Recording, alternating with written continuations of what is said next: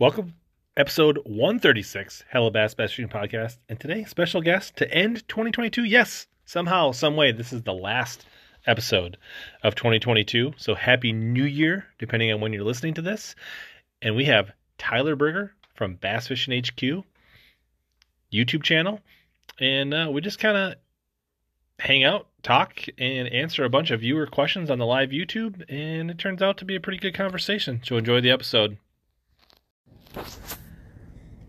This week's podcast is, as always, brought to you by Arsenal Fishing and a special, special promo. They're extending the Cyber Week to the Cyber Month through January 3rd, where all purchases on Arsenal Fishing website will be entered into a $500 sweepstake through January 23rd, and you can use code CyberWeek23, all one word, for 30% off the entire site. That includes all the in stock items and all the pre order items like the Snaker Swim Jig, the new plier tools, many other things, and all the great existing things like Arsenal, tactical minnows, braid scissors, sunwear.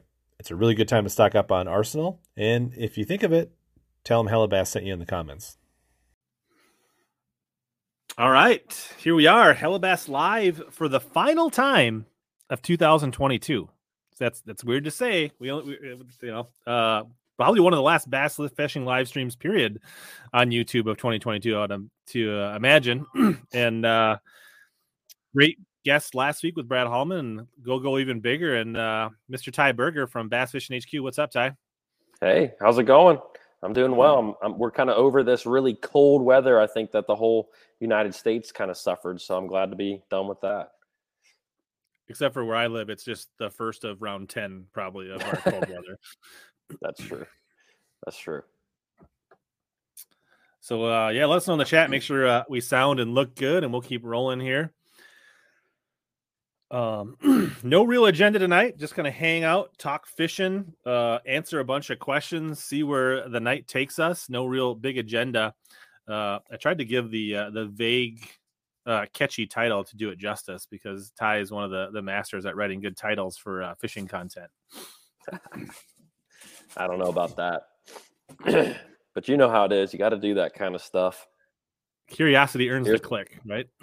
yeah, that's right. We're we're already seeing some uh, oh no no beard comments here.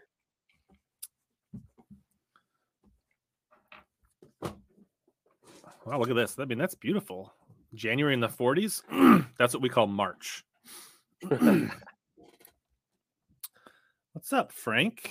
Joining, joining Team Hella. Up, That's awesome. Much appreciated. We'll give uh make sure Frank gets his welcome. You know, one of us, one of us. Good to see Frank. Awesome.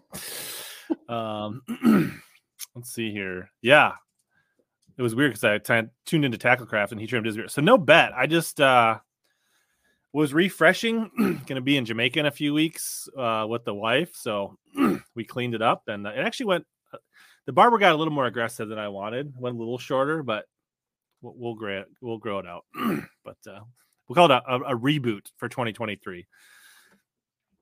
There you go. Always got to make some changes for 2023. So yeah, we'll call it a New Year's resolution. We'll start the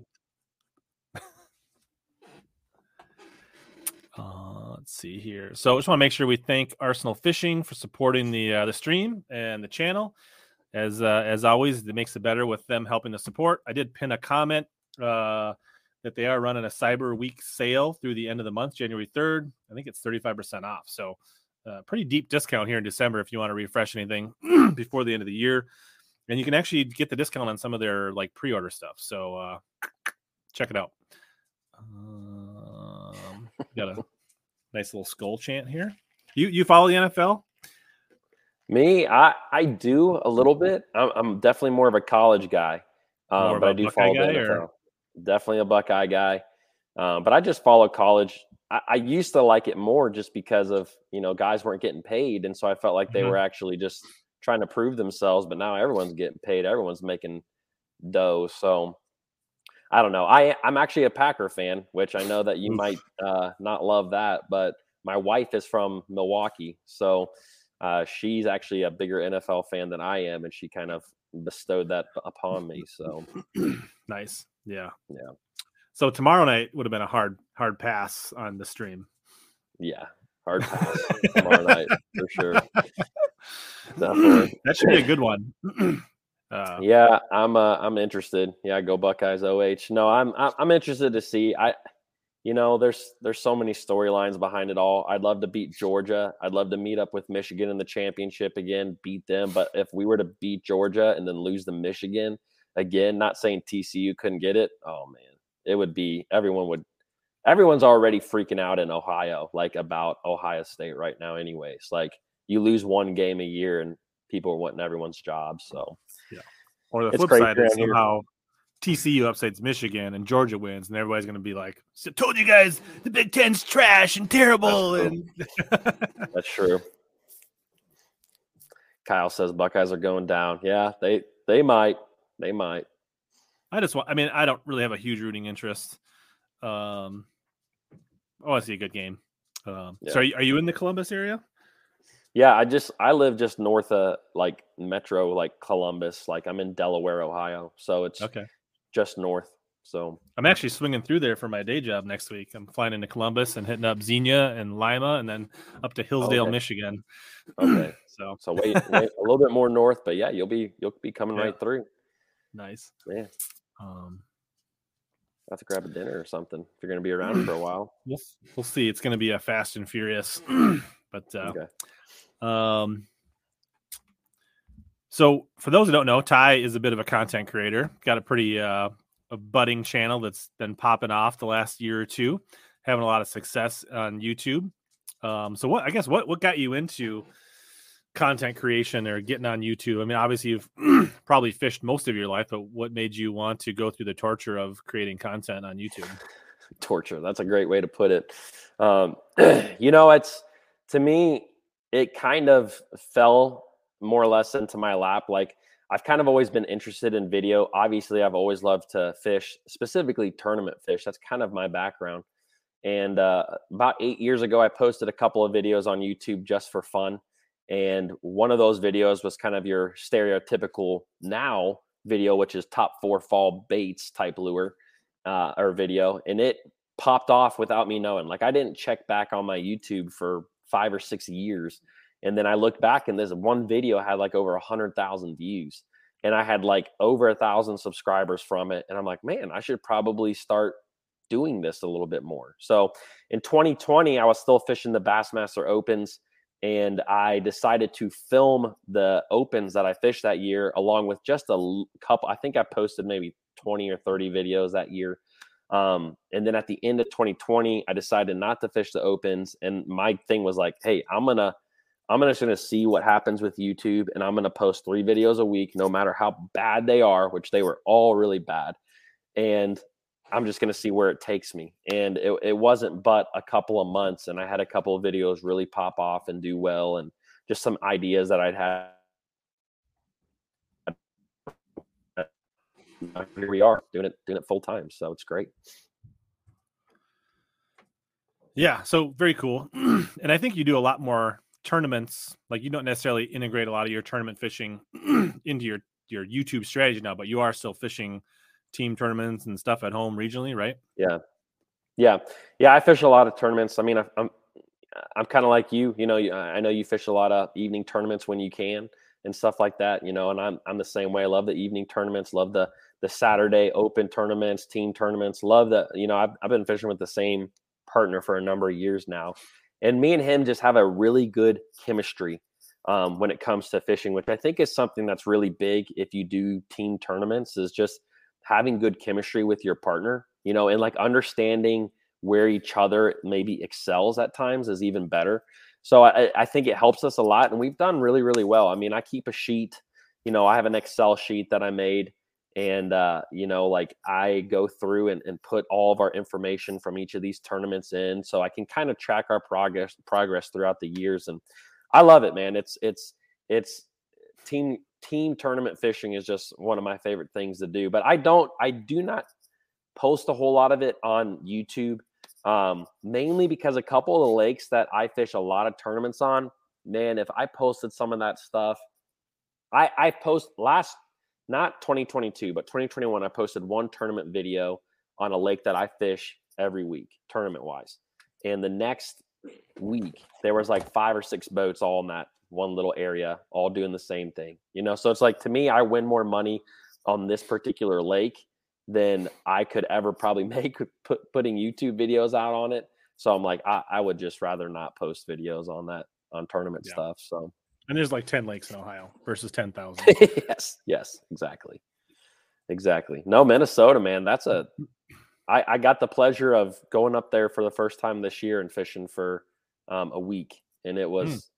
it was phenomenal. It what was area phenomenal. were you in?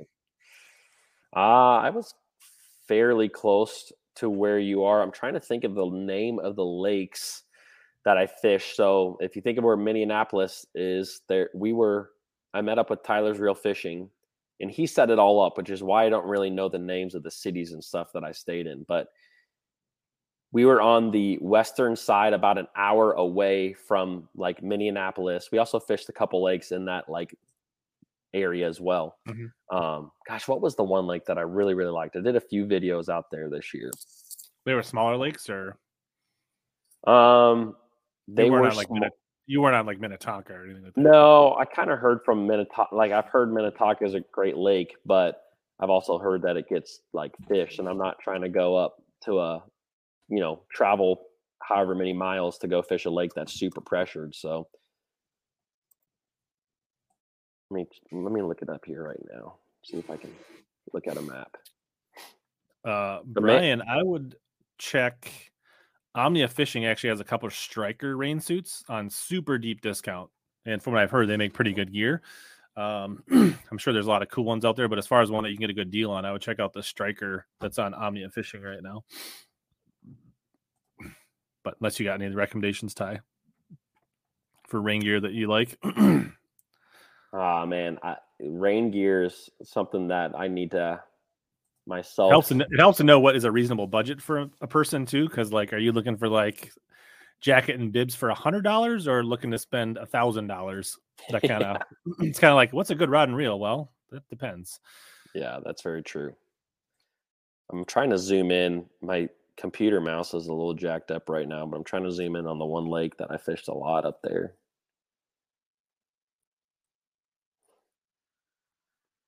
What time of year were you up there? It was a September. Hmm. That actually can, be, if it's like early September, it can be kind of like not a great time to fish. Actually. Yeah, that's that's when it was. Which is, I mean, I know September pretty much across the nation is terrible. Like even up north, like you were just saying. But that's kind of why I wanted to go up there and like, man, there was a couple. I'm trying to. I don't know why this thing is not working. Here we go. Um, and there was a lake that it just had fish so many fish on it. Hang on. By Paynesville. Okay, Koronis. Koronis, that's it. Smallies and largies. Good good lake. Uh, I fished a river that was the, at the head the, the, the Rice River. Maybe. Between it was a weird name. Hmm. It was in that general area. I don't know. My my I'm trying to use my pad and it's like broken and it's just I can't I can't look at it right now. But it was it was fun, man. I mean, you could frog and catch them. Frogging wasn't great. I mean, obviously your drop shots. I caught a lot on that little mini max chatterbait um, up there. It was just it was just fun. It uh, it spoils you.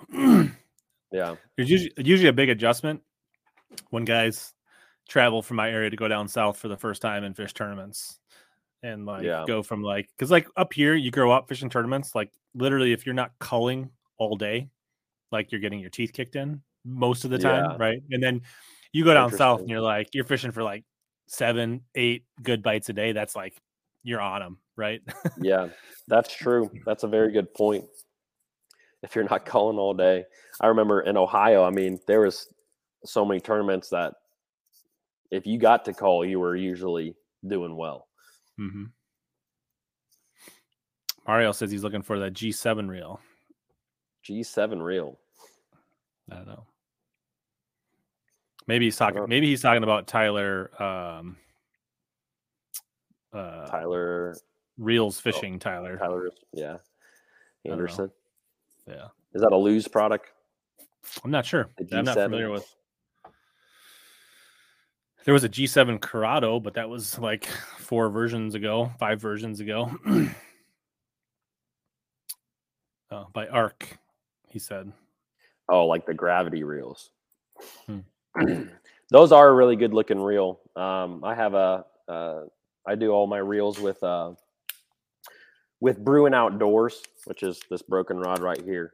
Um, mm-hmm. So I've not got to play around with the G7 reels, but man, I love their rods. I I use their rods all year this year. Use the use them a lot. Love love their products.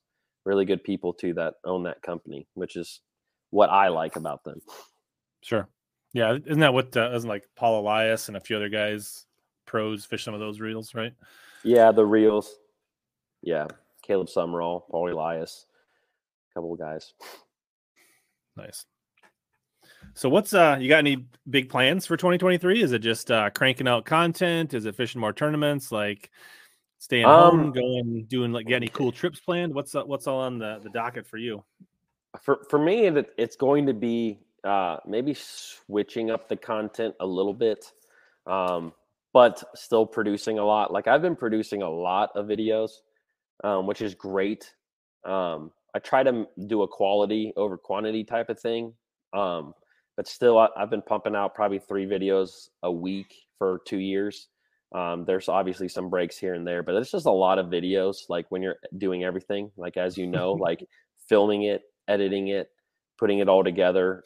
Not only that, but like trying to make it not only work for your audience but for YouTube. Like there's just so many things. So I I would like to do fewer videos, but even like higher quality if I can. Well, well, I know that I can because mine aren't like insanely amazing. But I just there's a few ideas that I have that I think could could kind of change the, the way that I do content, and it's also something that's not as easily copied. I guess you could say there's a lot of guys out there who are like, I, am I'm, I'm not I'm not like mad. Sauk River. Someone just said the Sauk River. That was the mm-hmm. one that I fished. Um. Anyways, sorry, 88, 80, 80 there. Um, but to try to like make videos that other guys can't make, if that makes sense. Like I'd like to to kind of hit a, a part in the content that I make where it's like it's it's hard to copy, you know, because it's that's what I would just love to do. Like I said, I'm not, I'm not worried if people are copying a, a, a, title or thumbnail or content or whatever. Like it doesn't it doesn't matter to me at all. Um, but I'd like to make something that's just like it. One, it catches all fishermen's attention. That's the other thing is like, you know, in the content world like there's you have to really know your audience and, and who you're communicating to you know if you're communicating to tournament guys it's a smaller group. If you're communicating to fishermen in general or bass fishermen in general it's a bigger group or fishermen's even bigger you know so like trying to understand the ebbs and flows that's what i'm trying to really kind of do in 2023 fewer fewer videos but really so that's kind of the big plan um, with that. So I'm, I'm hoping to start a podcast at some point this year too. Um, so yeah. Cool. Yeah. I, I kind of feel that on a different scale. Like I was pretty like slave to like Monday uploads and then, you know, stream on Wednesday and then trying to get like a bonus video on, on Friday. And I've really like dialed that back. And I've also been like trying to focus on like trying to come up with like a better idea and produce it, you know, and, and I'm not like overworked up if I don't get it on Monday. Like if it doesn't come out till Tuesday and it's not ready, or if it like doesn't go out till next week because I didn't have the time to put the B roll together that I wanted and actually like make it a so so yeah. yeah, I can feel that. It's it's uh you kind of gotta play both sides of it because right, like you want to do it at a level and consistency that helps you grow but you also want to do at a level and a consistency that you can live with and don't burn out on. Yeah. I see this guy illuminate illuminathan asking about Delaware Lake. it's a um that lake is five minutes from me, and I go hmm. to Alum way more often. The only thing about Delaware is that uh, it's a good lake, and you can always catch fish shallow there. It's a it's a dirty water lake. You can catch them flipping and pitching You can catch them on a square bill. You can catch them on a buzz bait.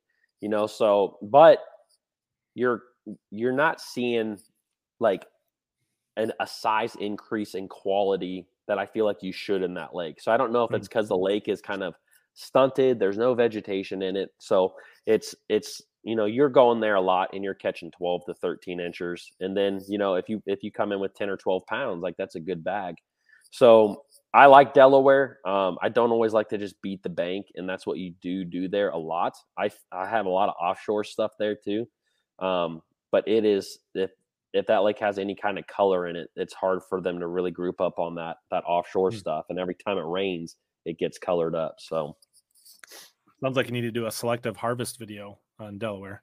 Yeah, there you go. Teach people video. how if they eat the, uh, the the twelve and thirteen inches out of the lake, then the average population will increase. Yeah. Well, it'd be nice if the ODNR like did anything for bass fishing here. Like it's all saugeye and muskie, and they're stocking blue cats in every lake right now. Hmm. And it's just like, you know, you everyone knows who's in fishing knows about Texas and what they've done. And it's like if someone were to kind of just somewhat model that in all these different states, like man, you could really you could really do a lot, like really grow the bass populations, I feel like, and just have bigger fish. Yeah. What uh, yeah, it'd be interesting to know. it'd be interesting to see another state. Like obviously we're not going to see it in 40 states, but if another state could do it at any level near what Texas did, and if they started to see success, then I think you could maybe right.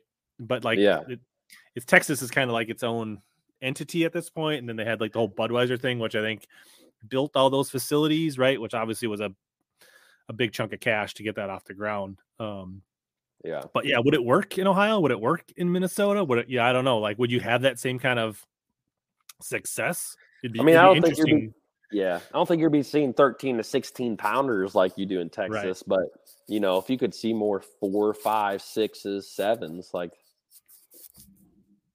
yeah, that's. That, I mean, yeah, nice. I wouldn't. Yeah, I don't think we're going to see an 18 pounder caught in Minnesota, regardless of how good the Minnesota DNR and the the pro going to be. But yeah, like if all of a sudden, you know, uh, we start to see more, you know, six plus pounders. I mean, a six pounder is hard to catch in Minnesota.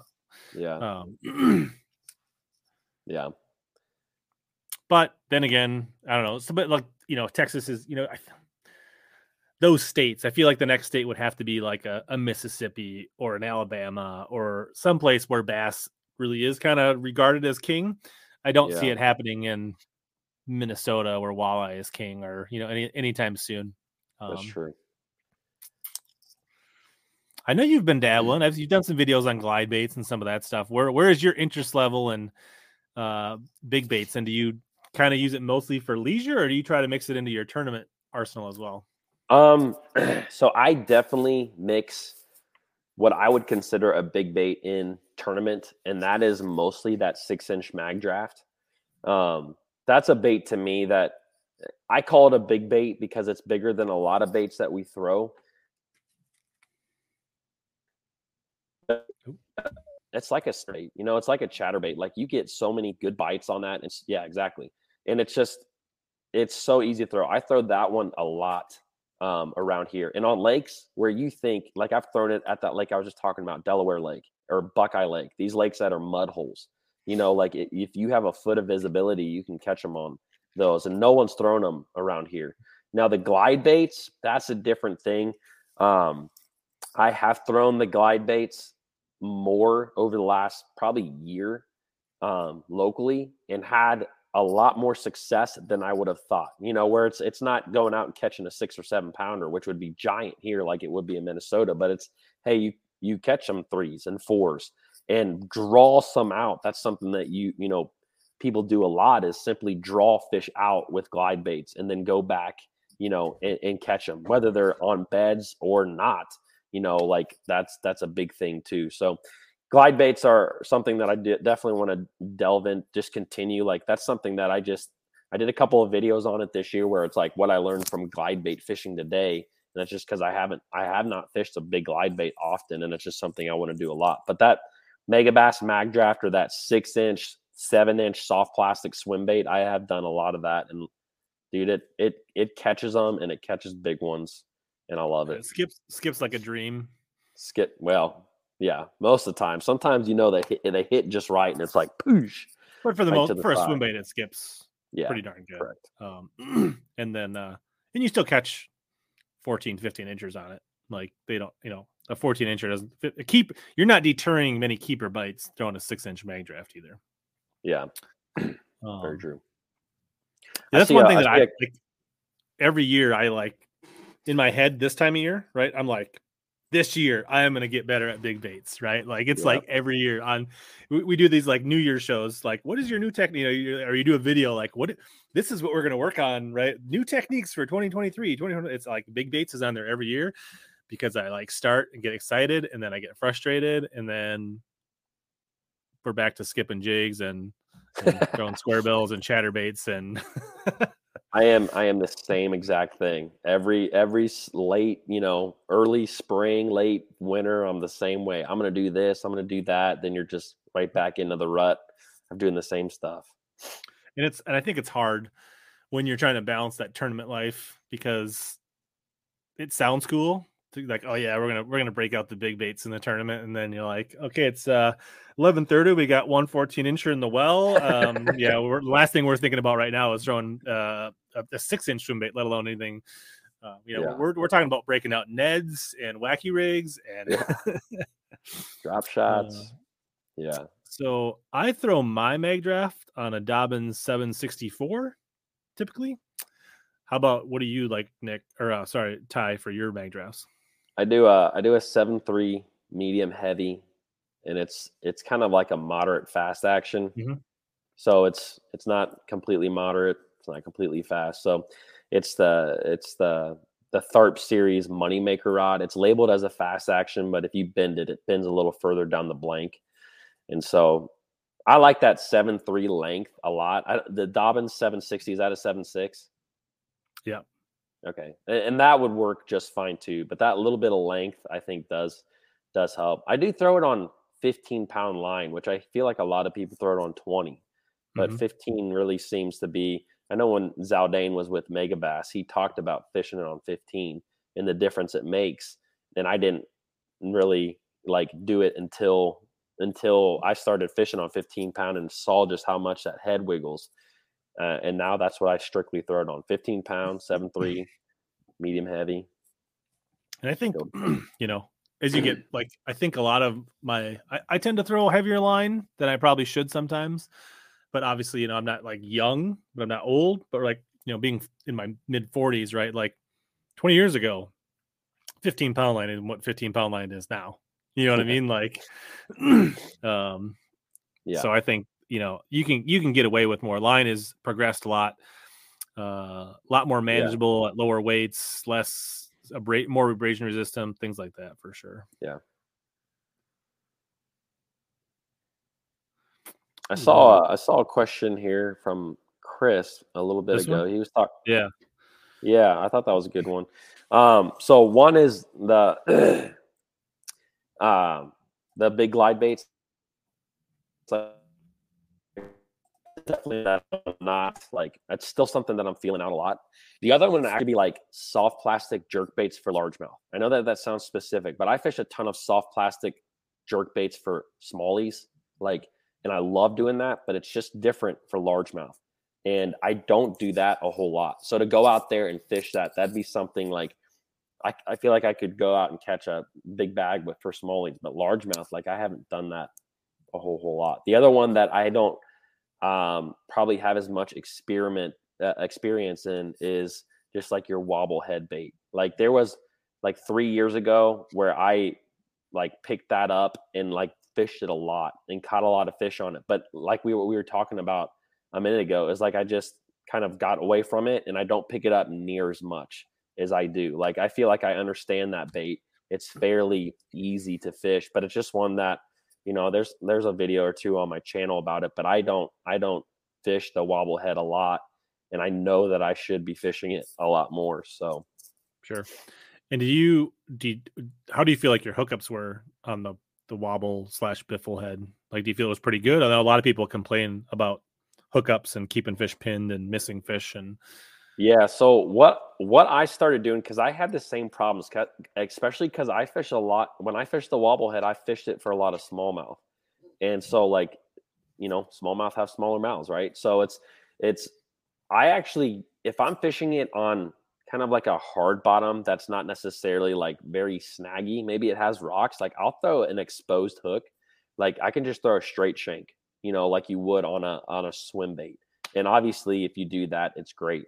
The other thing that I've, you know, that helped me is is just giving the fish the bait. You know, like literally just reeling it, and if you feel that fish like grab onto it or peck on peck it, you know, just just give it to them. You know, let let that rod load up and really just wait because it's so hard to do. It's so hard to do though. Like because I totally understand it. You you can sit here and say that, but it, you know, as soon as you feel that thump, it's so hard not to swing. But that's really the deal. Like if you can let them load up, you're gonna you're gonna put a lot more in the boat. If you can fish an exposed hook, you're gonna put a lot more in the boat too. So it's kind of true though. Even with the mag draft, same advice. Honestly, like trying to like pause that like kind of and then pull into it versus like yeah. The mag draft, I actually I actually put a, a stinger hook on the mag draft, hmm. and I I feel like I don't lose a fish. I don't I don't like, miss a fish. I don't lose a fish. It's I like dropping it further back on the bottom, or what are you? Are you coming? It's actually coming off the coming off the head and to the, the back. Yeah, I probably have one rigged up somewhere around here. I mean, I've, I've seen that like on other stuff, like line throughs and things like that, like different mods. Interesting. Yeah, but that's there are days, there are days um, where you're fishing that bait, the mag, and you'll have every fish hit that top hook. And then there are days where they all headshot it and get that bottom hook. Sure. How far back are you bringing it back to like that dorsal or where do you?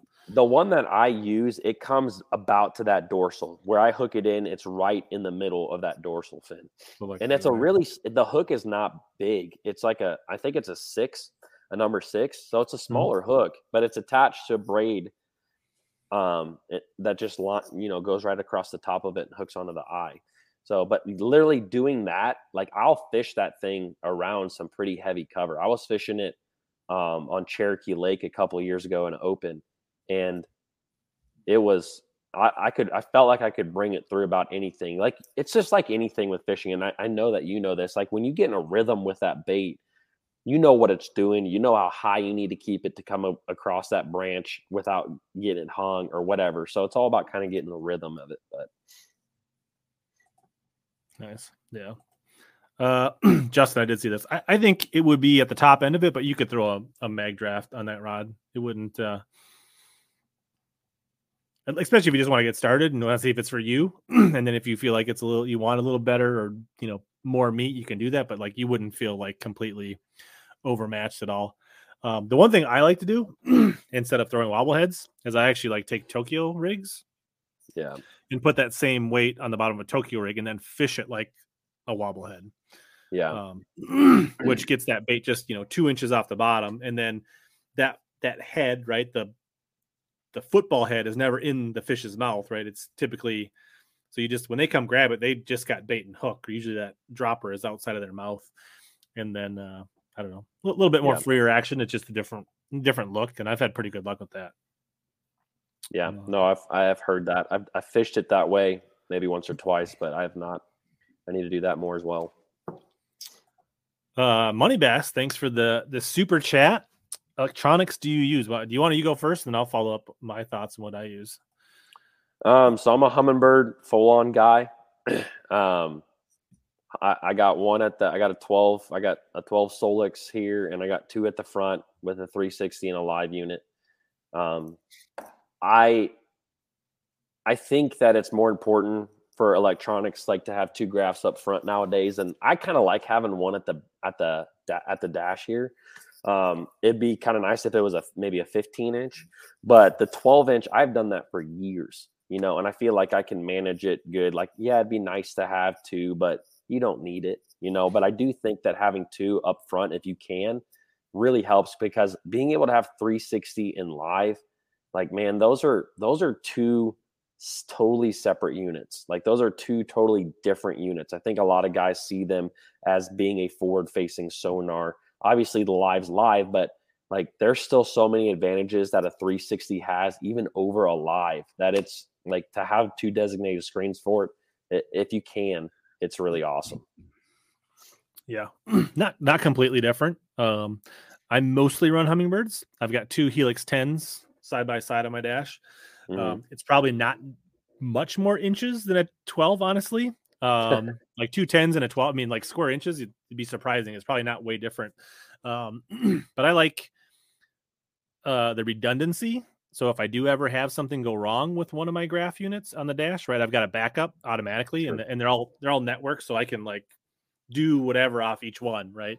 Um, so that's part of the reason. And then I like when I'm really scouting like the Mississippi River or a new place, I like to run Lake Master in one and Navionics in the other, just because mm. you get different perspectives. So that's a couple yep. of the reasons that I run dual at the.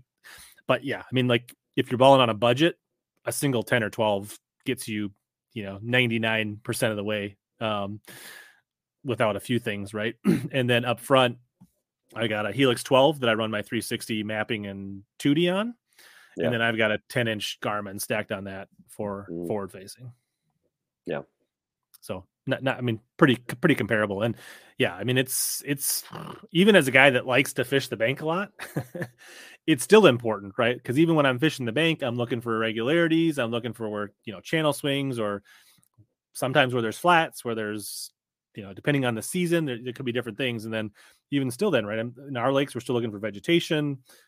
Sometimes inside weed lines, but even you know, you know, and then yeah, I, I, love Lake Master when I'm fishing offshore. When I when I feel like on a lake, I start to dial in on a pattern or a depth zone, and then be able to adjust that depth shading. And I think you can do that just about all units now these days. Yeah. Uh, lake Master was one of the first for sure, but just be like, hey, I'm catching them eight to twelve or nine to eleven, and all of a sudden, like it's surprising if you like change your depth shading to that, and all of a sudden you're like, oh, that spot looks just like that spot, and then it doesn't always work, but when it does, you like feel like you are like a wizard. You're like just pulling up on this turn, little point where you got, you know, like, and like where the green gets big, and all of a sudden you're just like catching them. And you're just like, ah, yeah. you know, yeah. Um, no, that that that is. I, have heard a couple of you know bigger time anglers uh, say it, but you know we talk so much about forward facing um, units and whatnot, but really probably the biggest change in in bass fishing has been the mapping part of things like the lake mm-hmm. masters like that's the stuff that guys spent eons on, just idling over with their 2D back in the day or with a paper map, you know, like trying to figure out, triangulate, all that kind of stuff, you know. So again, everyone's focused on the forward facing, but it's, you know, mapping to be able to like you can go to any lake, you know, with with a lake master and be like, oh, that looks good, and show up and you can literally catch fish within a couple of casts. So yeah, it is crazy. I feel like I don't think we're that different in age. probably not way different, but like you probably still grew up in a time where you did start with paper maps. Your first boat probably did have flashers on it, like or pretty close to it, or probably have been in a boat that used primarily flashers at some point. Yeah, um, I think I was just past the flasher age. Okay. Like my the first bass boat I bought when I was 15, it had a I don't know, it just had a 2D sonar, black and white sonar on it. You know, it didn't have a flash told me how deep I was going. So I would just idle around with it. And if I saw something jump up, I'd throw a buoy. And at the same time, like back in the day when I really started fishing, especially here in Ohio, they used to have all their lake maps where you could print them from the ODNR. So I would print them out, I would laminate them, and then I would carry that with me. And that's what I would like mark little things on. It was, it was fun. Yeah. there was a point where LCD graphs kind of became popular, but they were really bad. And you probably were actually better off using a flasher because you know what I mean? Those first LCDs were not not great. But yeah, like I went from like bottom line flasher front and back on my 19 foot Aries to then LMS 3522 or like the little seven inch or five inch Lowrance that was like my first unit with like mapping. And I was like, yeah, my, my, uh, I got when, when side scan came out, uh, Humminbird, I got the, I believe the unit was a 797 yep. and it was like a three inch screen. And I would run 100 feet on three, you know, 100 feet each side on three inch screen. on my old javelin bass boat, and that's how just there's still carrots so you can just like, see. yeah, exactly. and all I was, you know, it was it's just funny because some of the same spots that I found in that boat, like with that screen, I still catch bass on, like to this day, that are offshore stuff. So nice. crazy. Yeah, I don't, I don't run. Did have you gotten the target lock? I do not have, have the target lock. Have you fished it? I haven't been in a boat that has it either. No, my uh, the guy that I do all my electronics with, he has one, and uh, I wanted. I was supposed to go out with him a day uh, to check it out, and it didn't end up happening. But I've I have been wanting to utilize that, get that, and and and try to try to use it. So super nice for them windy days. That's all I'm saying. Yeah, I've only I mean I only got my uh live scope on my boat in September, so I haven't had a lot of reps with it. But my, one of my last videos of the year actually was the last time I took the boat out throwing that jerk bait. Uh and like that really made me understand like okay like trying to like getting blown off the spot trying to aim my jerk bait trying to move my, like like there's a lot going on trying to because it's in, i'm sure some of you guys that watch this have fished it and know how narrow the cone is and uh it, it can be quite challenging um and and like yeah when you hit spot lock if you have your uh live scope mega live whatever active target on the shaft you're not seeing anything. It's you you think you're spot lock you don't realize how much that thing's moving until you put a live scope on and go like really? Is it it's just like and it'll like start to settle for a second you'd be like all right and then, be, then be like oh, yeah yeah it's just they all have a little bit of a a five foot or so diameter that they kind of sway back and forth from yeah Yeah, you, you, ever do any ice fishing? Do you stay away from it? Do you try to go? what, what... No, I was uh I was texting a guy the other day because he lives um up north and he was doing some ice fishing and I'm like, is the ice fishing good by you guys? Because I kind of wanted to do a video and I already had like this idea for a video that's literally says, I know nothing about ice fishing. And that was gonna be like the title. Like, you know, because there's gotta be a lot, there's a lot of guys that don't know it. So I think it would be cool to do a vlog style video of me just learning what I'm learning about ice fishing because I think there's a lot of guys in that boat that hey maybe they're just want to not in the boat on the ice that want to go out for the first time and and do some ice fishing. So I I don't I've I've done some my parents grew up or I grew up with a pond in my backyard and a one acre pond and I used to do some ice fishing on it but it was like you know bluegill so it's I would like to do it a little bit more, but I'm kind of one that if if it's cold and I want to fish, I just drive down south. You know, like usually if you get into Kentucky or Tennessee, like you're not going to have ice and you're you're good to go. I would rather do that than deal with ice most of the time. But I would like to do a video that's about ice fishing. So I haven't ice fished in 20 years. oh, really? Yeah. Uh, wow. I actually like Sobe keeps threatening to invite me, and I and I call his bluff, but he never does. But I think it'd be fun to like. My idea would be to go out and and mock it, like show up with like a seven foot rod and sit. Seven, you know what I mean? Like that would be that'd be hilarious. That's a great yeah. video. I love that. Um, that would be so Mike, funny, especially if Sobe was there and you were able to yeah. just like, yeah, that'd be great. I don't. So I don't think at any point we're going to see major circuits ban electronics but I do foresee some like regional local circuits where they'll, you know, kind of like tiny boat tournaments, right? They put horsepower restriction and they try to keep the boats down to, you know, you know, maximum 10 horse or maximum 20 horse, or you've got like whatever. I think you'll see it in some local leagues, but I don't think we're going to see widespread adaptation of electronics limitations. Yeah.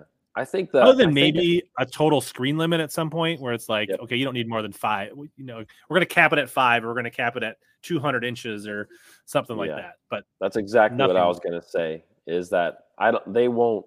I not a high level league, definitely. I mean, Humminbird, Lowrance, Garmin, they're all supporters of the big leagues, you know, and so there's definitely no way that that would happen. But to have a, a minimum restriction, or a maximum restriction of inches or whatever, yeah, I could possibly see that happening, like you're saying. Yeah. And then there's the people that say they're ice fishing and they're really just getting away from their family and wives. Miss the flag, pass out, falling off. That's great.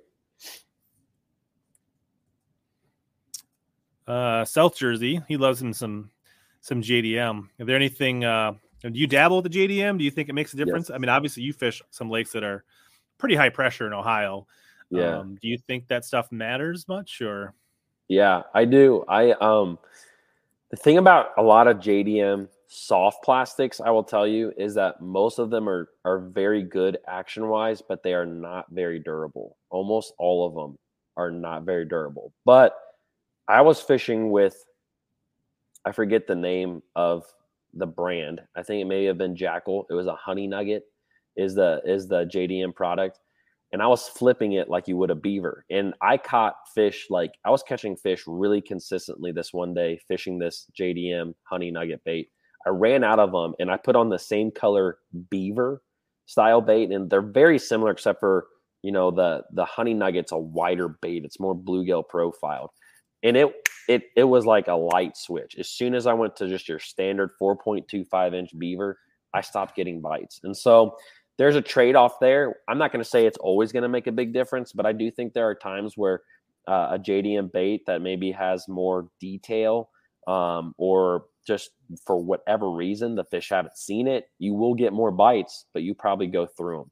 So that's what I've noticed um, with some of those baits is that you do go through them. But I like a lot of their hard baits too. You know, a lot of their hard baits. If you watch guys in Japan, not only do they fish for highly pressured fish, but they fish for largemouth and a lot of smallmouth esque type areas. Like if you watch mm-hmm. some of those videos, super clear water um, sometimes they have like, I mean, rivers and all kinds of stuff that they're fishing. So I think that a lot of JDM products like hard baits, you know, you look at like the spy bait, for instance, which it's now everywhere. But when that first came over, it was huge for smallmouth. Now you can catch spots and largemouth on them as well. But I think a lot of those JDM baits uh, apply a little bit better to smallmouth fishing.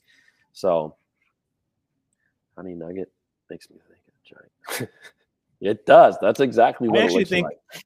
that video was one of the first videos of yours that I ever watched. The honey nugget one. Yeah, actually, I think what I probably watched, I watched your bass study, the catch and release fish, and then probably, I'm sure that was one of the recommended videos that came back into my right, and then like that was probably one of your first ones that I really watched that really had like a catchy title thumbnail combo.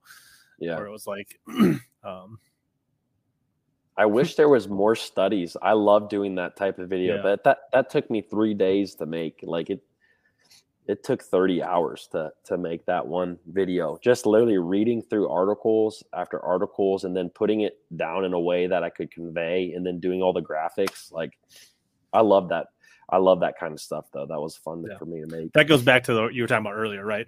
Uh, creating videos that like have their own style and so much in depth that they're not just like you know they truly are your own and it's not going to be like or there's yeah. a level of effort or barrier to entry to to produce you know something of that caliber or level or depth yeah no it was i love that video i do think there is some there is a lot of good jdm but i also think there is a fair amount of jdm that is I think a lot of JDM gets sold because it is JDM, not necessarily because I think you got to pick and choose your battles uh, in the JDM. So um, I mean, yeah. What's not what's not to love about Jackall? I, am a big Jackall fan. Yeah, Jackall has they just have good, unique products. Someone else put the bounty fish. That was one of my favorite videos that I did. And that bait, man, that was the first one I ever did that involved a Jackall bait. And then Jackall mm-hmm. contacted me like the next day and sent me a bunch of stuff and um, they also uh, or th- there was a company in Japan that reached out to me and said, "Hey, we sold out of all of our Jackalls or all of our bounty fishes," and then they wanted to partner with me as well. And I've hmm. kind of been on and off partnered with them ever since. But um, I do like Jackall baits; they do have some really good stuff, unique. Except for, eventually, Jackall has a really good habit of discontinuing most of their best baits. That's a good like point. the bling. The bling. And, uh, they had they had another frog that was really good. And oh, I forgot about that one. I know which one you're talking about. I forgot what it was called. That one was a little bit more slender, which I liked There's- it there's for a- around the here. bow stick, which is one of their top waters. it was like a big vixen, almost bigger than a vixen, even. Really good Mm. top water bait. Um, so, yeah, good reminder from our buddy Rich G. Doesn't cost you anything. Go ahead and just you don't have to slam it. Don't have to do anything. Just gently tap the like. You know, get, Set get the more hook on it. eyeballs. Set the hook on that like button. Oh, geez, about to we almost had another catastrophic. uh yeah. Failure in the rod garage. tonight. Yeah, you, want, broke you a want to tell him? You want to tell him your nice little story? Oh, I was just setting up for doing uh, the podcast in the garage here, and uh, I have a stool in which my laptop is sitting right now, and I put the stool in, and it's a little top heavy, and it just kept going, and the stool hit my rod, cracked that sucker right in half. No if ands or buts about it. So yeah, The Iobi frog is the one we were trying to talk that's about. yep, that's what it was. That was a good bait. I have a couple of those still. Very cool. What? So speaking of that, like, there what? What you got any uh nugget oldies but goodies they don't make anymore that you just like covet and still use today? That uh Um, this actually might be one. Let me grab it right here because I'm looking at the box. I think it's in here. I believe this is a bomber bait. This, I don't even. Oh, I don't know. This is a cotton cordell bait. This guy right here, the square mm-hmm. bill. Well, what was a square bill? You can see it's pretty beat up. this thing, this cotton cordell, I forget what this is called. Maybe a big O. I don't know. But I've caught so many fish on this guy, and it has such a unique, like, wobble to it that I, I don't even know how to explain it. I just feel like I can get bit on this bait when other baits are not working. Now I got to remember the name of it. I'll have to look it up. I know it's Tim a says it's big. O. Big, it is Big O. Okay. Which I think they might still make them, but I just feel like no one talks about it anymore. I, don't- I don't know. Yeah, it, it actually says Big O, but this thing right here that has caught a lot of bass. That actually won me a junior state tournament. This exact bait right here in Ohio. go. So Thanks, Amy. We're gonna try to grill it. Dadbot says Walmart carries them. bam, dad bod. That's what I'm getting into right now. Dad bods. as in, I'm not getting into them as I, I am transforming into a dad bod. Let me put Yeah. it that way. Just put my Cool. two boys to bed right before I jumped on here. So right on. Hmm. mm, mm, mm. Yeah, I guess uh, if you guys got questions, keep them coming. Um, so Tim says that's probably an old butyrate Big O, so the new ones probably don't aren't made from the same material. that that makes sense because this one is different than a lot of these baits that I got. She she still catches fish. I keep you go. changing the hooks on it, but look how that bill is just it's just going. It is just going down. All right. So Chris Russ, uh, two soft plastic colors to use for the rest of your fishing days. What would they be?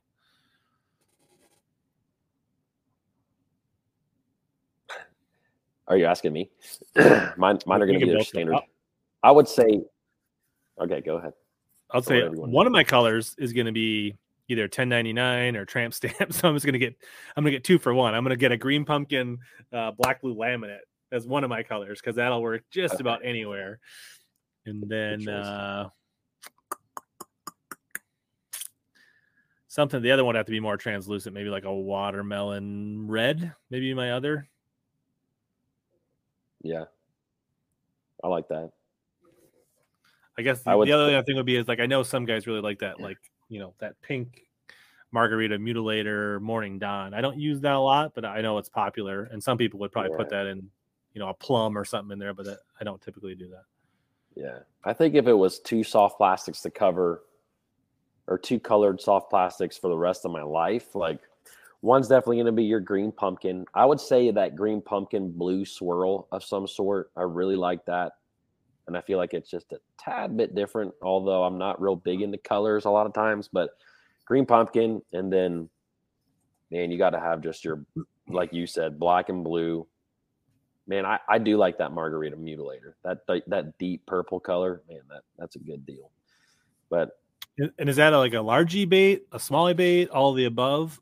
the margarita mutilator. Yeah, uh, I would say all the above. I probably catch more largemouth on it though mm-hmm. Than anything. That's like my number one. The the margarita mutilator uh, on like a six inch fat robo worm. Like I caught the tar out of them up in up in where you live on that lake. Uh, Our fish are dumb. They eat everything. That don't. That's that's not even science. that's that's not saying anything. Is what you're saying. No, no but I, I I do like. That's probably my number one drop shot color worm is a margarita mutilator for largemouth specifically. So. And you like the robo worms? I do like the robo worms, and I think it's because that was like when I was really getting into drop shotting is when like Aaron Martens was really talking about it and then winning tournaments. And so like he was all about Robo Worm. I became all about Robo Worm. And it's like something that I just always carry with me. I always have Aaron's magic color. I always have Margarita Mutilator. Um, there's the Aaron's Morning Dawn color, which is like that typical translucent kind of pinkish color. That's a great one too. So it's true. good margarita. Um, yeah, and then obviously you got right. You try, Aaron did it, then you did it. You caught fish, reinforced. Why, yeah, right. Why why change after that? So. Uh, Dadbot says, "Have you tried the new magic worms from Missile Baits?" I have not tried the new magic worms, but they look good. Yeah, I got some just late enough in the year not to throw them, so hopefully uh, they look good. I mean, um, that's probably could take one out for people that haven't yeah, seen them. Say, take, take um, They're a little expensive, but you do get 14. I think they're 9.99, but you do get 14 per bag. And this is their missile morning. So that's, I mean, it's it's it's robo worm ish. It definitely has that flat. I mean, it is poured by Roboworm. First of all, for those that don't know, it's got a little bit more of a segmented kind of like kind of that reverse ribbing that a lot of the missile baits do, right? Yeah. Like the, the, the twin turbo and some of those baits, right, have that similar kind of shingling ribbing. Um, but otherwise, you know, length and shape is actually pretty similar to a, a robo worm. And then yeah, I, I like that. I mean, they are robo worms. No reason they're not gonna work. Yeah, they're they're actually made by RoboWorm. It's a collaboration, right? They're they're licensed and for Missile Baits hires RoboWorm to make these. Um, so there you go. Uh, AJ says uh, he's got three colors: Superbug, 1099, and Tramp Stamp, which are all the same thing. I could really probably like honestly, if I really had to, I could get by with just that color. I would have enough confidence to literally throw that from dirty water to clear water, and I feel like would it always be the best color? Probably not, but I feel like I could catch bass just about everywhere in the country on that. Yeah, that's true. Um, according to John Crews, he didn't want to do that style worm unless it could be done like a robo worm. And it basically, I think they basically agree that Missile's really good at marketing and robo worm's really good at manufacturing. So they were just going to collaborate and both basically profit from that. That's, I guess. I mean, that's not that's not a bad idea. I think that that's smart on both both of them. Yeah. Uh, let's see here mm. Dad said he picked up a 762 spinning rod. Um, I don't have that one, but I've definitely got other two power rods. For me, that would be a really like a Ned drop shot 2.8 K Tech rod, like anything that's like open hook, finesse, small, right? Anything that's got like a drop shot Ned, really small swim baits, that would be what I'd really focus on primarily. Um, there's probably a few other, you know, probably actually pretty good hair jig rod as far as like throwing like the fuzz. Like, I don't know, you ever the marabou jigs for smallies? It would be a good one for that as well. Mm. Um, That's a technique that I want to dive into more as well. I've done it, but I don't know it, you know.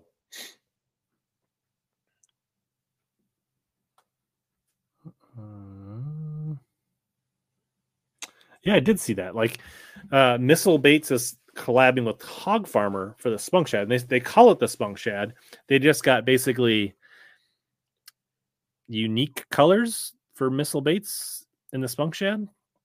I Actually, one of their pros posted about it and he's like, check out the new missile bait spunk shad. And I was like, that looks exactly like the hog farmer spunk shad. And he's like, yeah, they're made by hog farmer. And I was like, but they didn't really like when they said it, they didn't say like collaboration or anything. And I was like, did you guys just rip off the, the spunk shad? I feel like they need to like, cause it is literally called the same thing and it is the same bait. So I feel like they should like specify because otherwise if you don't, it really just feels like, hey, we just took the spunk shad from hog farmer. But I think didn't. that's an I think that's another bait that um, wasn't it Jackall that originally made the eye shad that was just like yeah. that. I think they're definitely similar. It. I think they discontinued it, like we were talking about discontinued baits. Yeah, but I think I think the profile is very similar.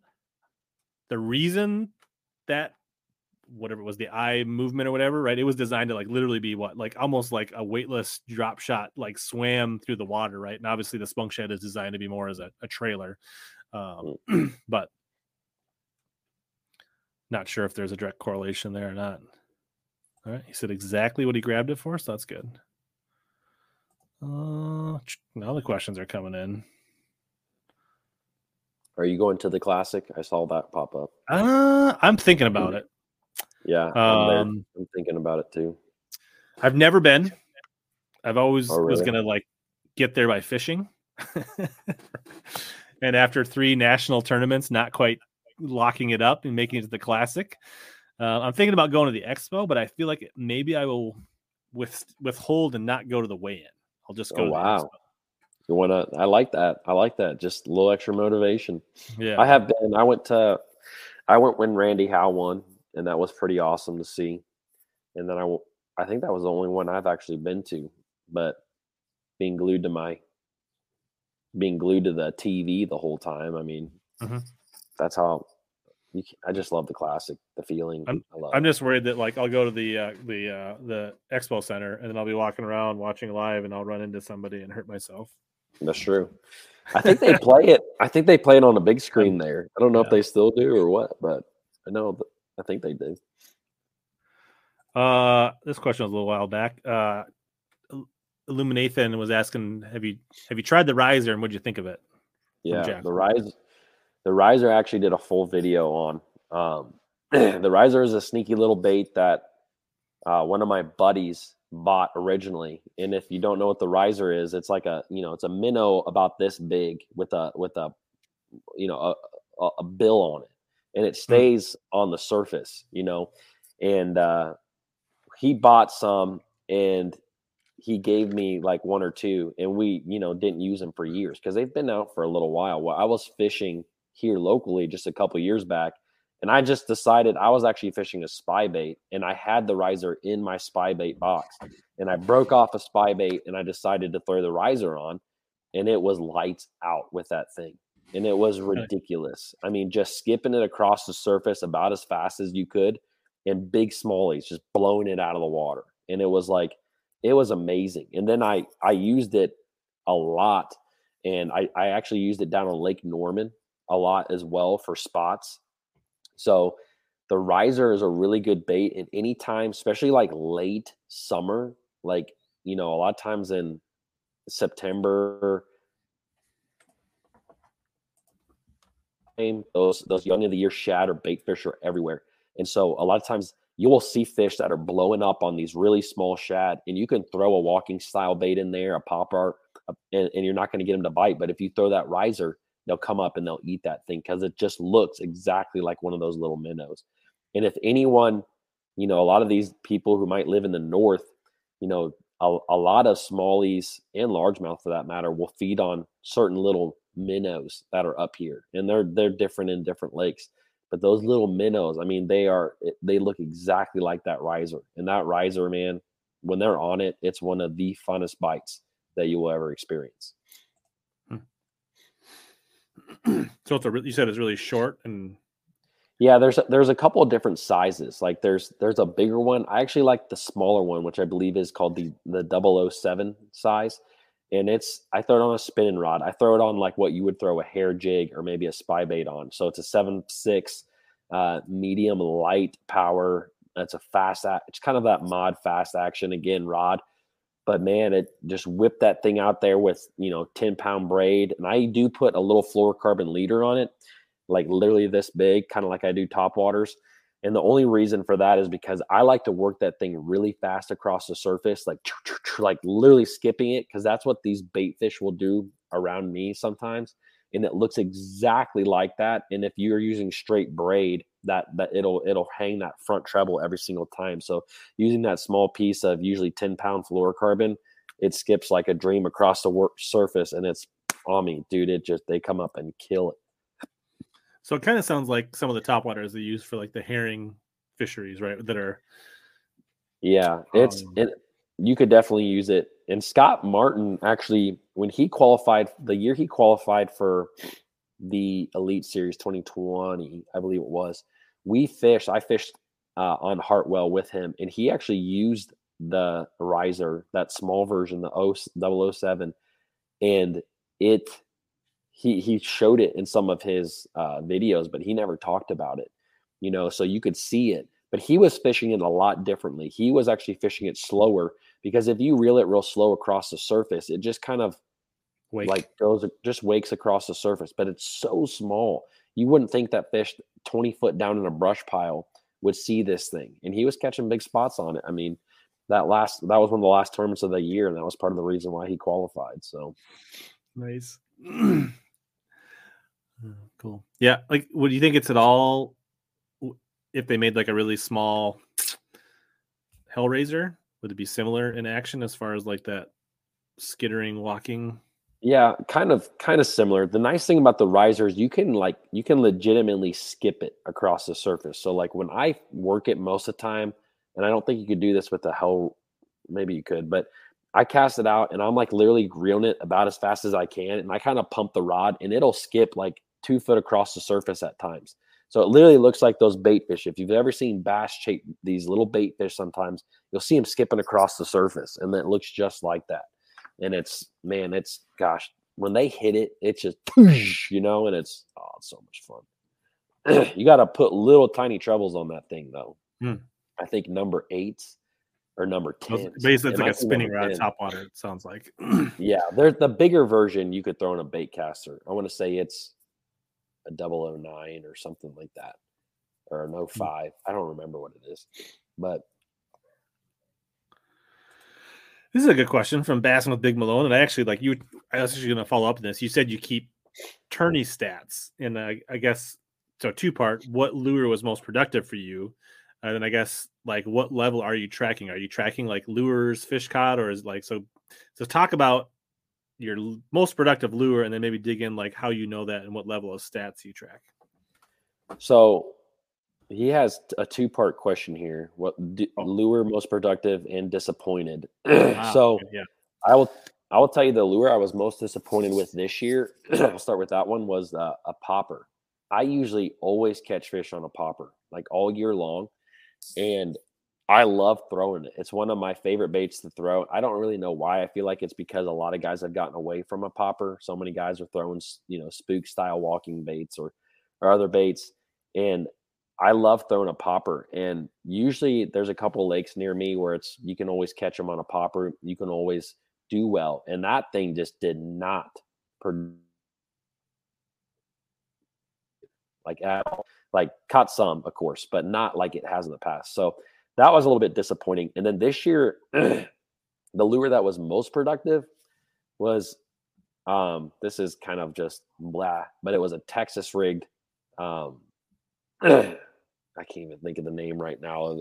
Uh, the power bait. What's the flipping bait that pit boss? The pit boss. And the reason why that was the, one of the best for me was uh, there was a couple of the lakes around us had a lot more grass growth this year, coontail um, primarily, and you could flip it a lot of times. In in those situations, I would flip a pit boss a lot and catch them.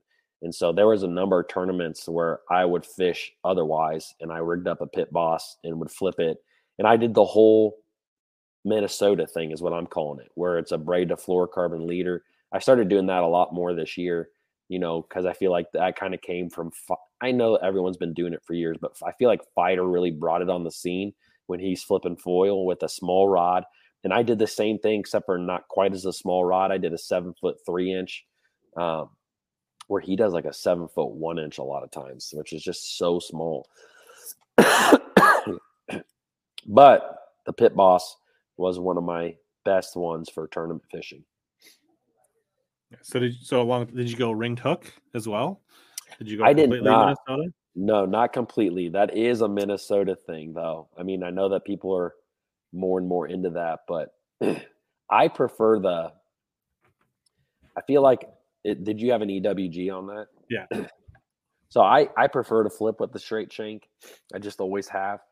Um, and I guess you could do a ringed hook with that as well, but I just I just do straight. Actually, I do a uh, a Snell knot even with that. So. Hmm. Yeah, I actually just did, and I actually shared some of the stats, like the a little little pie charts and stuff uh, for the video. you know, talking about going extra, right? Like that, making it like taking it to the next level, uh, yeah. and kind of compared to the year before. I started doing that last year, and basically focusing on not necessarily all my catches for the year, but like the fish that I weighed fish on tournaments. Weigh uh, fish, yeah. comparing that to like tournaments that I just caught a limit versus tournaments where I actually cashed a check, and you know how did that shift?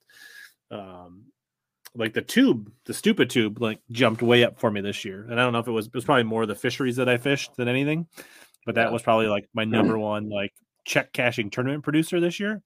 Yeah, um, and probably my most disappointing bait this year was the swim jig. For whatever reason, like it just wasn't a good swim jig year for me. Like, really, I'm pretty good at you... chatterbait. But whatever reason, I just never got the swim jig going like I normally would.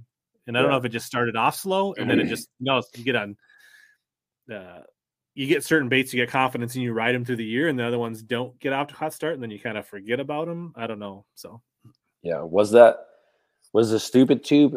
Did you fish that for more smallies or largies, or pretty much split? Mostly smallmouth, but I mean it catches really? them both. What I don't like them in grass lakes, but anywhere where you're fishing hardcover, yeah. I like. What's it. your what's your rod? What's your line? What size line do you usually use with this tube? It depends on water clarity uh, and depends if I'm just like. So one of the lakes that I fished a lot was Vermilion this year. Uh, had several tournaments, and they were both multi-day tournaments. And it's a super rocky, snaggy lake. It's got a pretty good like tannic stain to it, like okay. it's got that bog stain. And the smallies get pretty shallow in that lake. So there's a lot of good smallies to be caught around docks. so in that instance, I was throwing a lot of 16 to 18 pound like shooter and sniper um, on a, on a 316 ounce head on a casting rod. Um, but like normally, I would probably throw it on 12 to 14 most commonly, but still on a casting rod. Okay. That's I I've normally fished it on probably that 14 or 15 pound test. I've done the stupid tube um, quite a bit, but it just I don't know. I haven't done it enough to like, you know, like you have. So I need to get on that. Yeah. Um, so back to the data thing.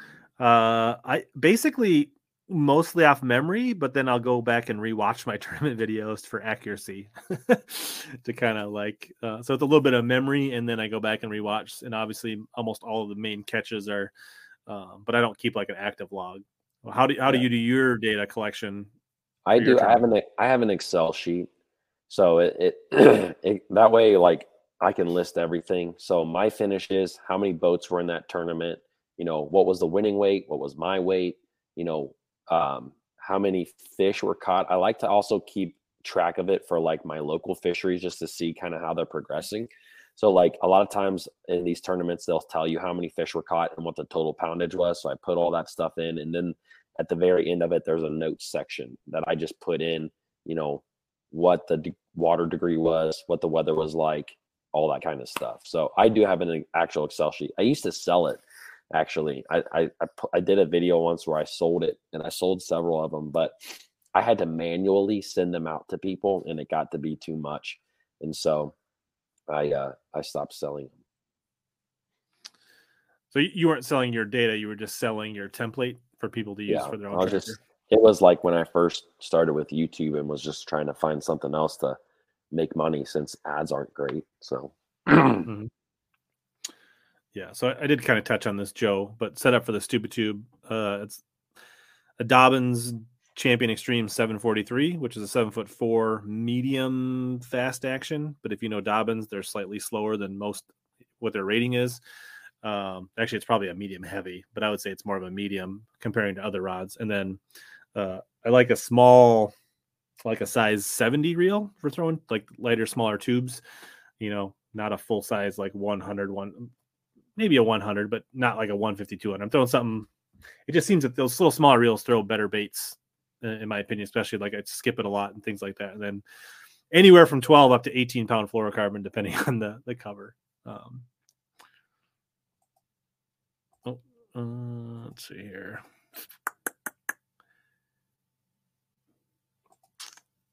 Graphite rod, graphite CB rods for jerkbaits, or just the regular rods? Uh, I use the the graphite crankbait rods for jerkbaits. So my main one is the 704.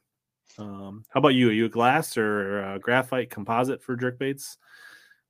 Um, for jerkbaits, the rod that I have, it's it's a graphite rod, but it really acts like a glass rod. Like it bends at the butt pretty much. I mean, it it really has a a, a slow action to it, but I kind of like that. Like I used to fish with the the fighter um, jerkbait rod that Daiwa has, and it was it's similar in that action, but it's uh, the Tharp series. Uh, I got it somewhere over here I can't think of the name of it, but it's a it's a good rod. I think I fished a jerk bait with a glass rod for a long time, um, and it's great for hooking up with fish and whatnot. But there's a there's a pretty big difference between a composite rod or a glass rod and a graphite rod as weight goes. And obviously, you know, with a jerk bait, you're constantly moving your your wrists, so it's it's a lot and I prefer a bait mm. caster. I know guys like spinning rods, but I'm definitely yeah. more bait caster. I hate spinning rods for moving baits. I mean, I, I, like spinning rods for finesse techniques, but not. I've tried to like trying to throw some like maybe like the pointer 78 or 110 juniors, and I just it just I'm like yeah, I just I'm can't the, get it down. I'm the same way. And I don't think it, to be honest, I mean, at the end of the day, if you're comfortable with the spinning rod, then then all, by all means keep going with the spinning rod on your on your jerk baits. But you know, you can put 10 pound, you can put eight pound test on a bait caster and and, and heave ho at it. So yeah. And with today's reels, right? There's like I said, yeah. they, they make those reels, you know, you know, you don't have to go BFS, but you got that whole, you know, uh scale and magnitude of reels and there are reels that are built for chucking frogs and flipping jigs, and there's ones that are meant for throwing Shad Raps and jerk baits and things like that. So, yeah. Uh, Dobyns Extreme 742, my favorite finesse smallmouth rod. Love it. Drop shot, small swim baits. Um, one of my probably my favorite spinning rod. uh, stinkiest bait out of the package. You said he bought some aces and can smell them from the other room. I would say back in the day, Lake Fork garlic was probably some of the hardest hitting stuff out there. Oh my gosh, you're right. I didn't even think about that. I used to use the little Lake Fork. What is it? The Magic Shad. Okay, Magic ring yeah. and the ring fry actually, and I can remember that smell. That was a a great smelling bait, garlic wise. Speaking of that, that does remind me. Like you were talking about fl- flukes for largemouth. Magic Shad is a good, right? Um, I used to throw them a lot, but I threw them yeah. much like I would throw a Senko, right? I would throw it out, let it sink, maybe pop it a couple times, repeat. Like I never, I never really got into like using it like a soft jerk bait. I used it more like a stick bait. Um, really? okay, good to know. I blame Bitly. uh,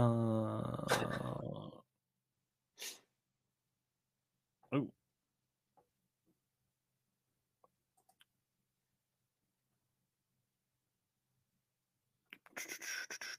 Yeah.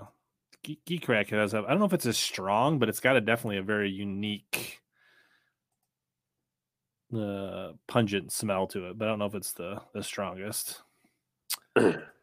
um, I still remember to this day the first time. This isn't a package, but the first time I ever smelled JJ's Magic. Do you remember that? Mm-hmm man, I, I thought I froze my brain. Like I I undid the cap of that and I I was this close and took a big whiff. Like smelling never, salts, you just got in there and just like dude, I don't know what I was thinking. Like it hit me in my temples. Like I have never I felt like my brain froze for a minute when I smelled mm-hmm. JJ's magic for the first time. It was the I, I immediately threw it down. It was it was nuts. Actually, we just found the secret. That's how Ty reprogrammed himself to become a massive YouTuber. He's huff, huffing JJ's. That's what happened. That's, that stuff, man. Gosh. And then we spilled a bunch of it in my buddy's dad's truck, and it smelled for about three years. Oof. Yeah, at least in a boat carpet, right? You get open air, oh, but in a truck, yeah. like, oof. Yeah, it was bad. What's up, Gabe? Good to see you. House full of teenage uh, girls. We're praying yeah. for you. That's good questions, right?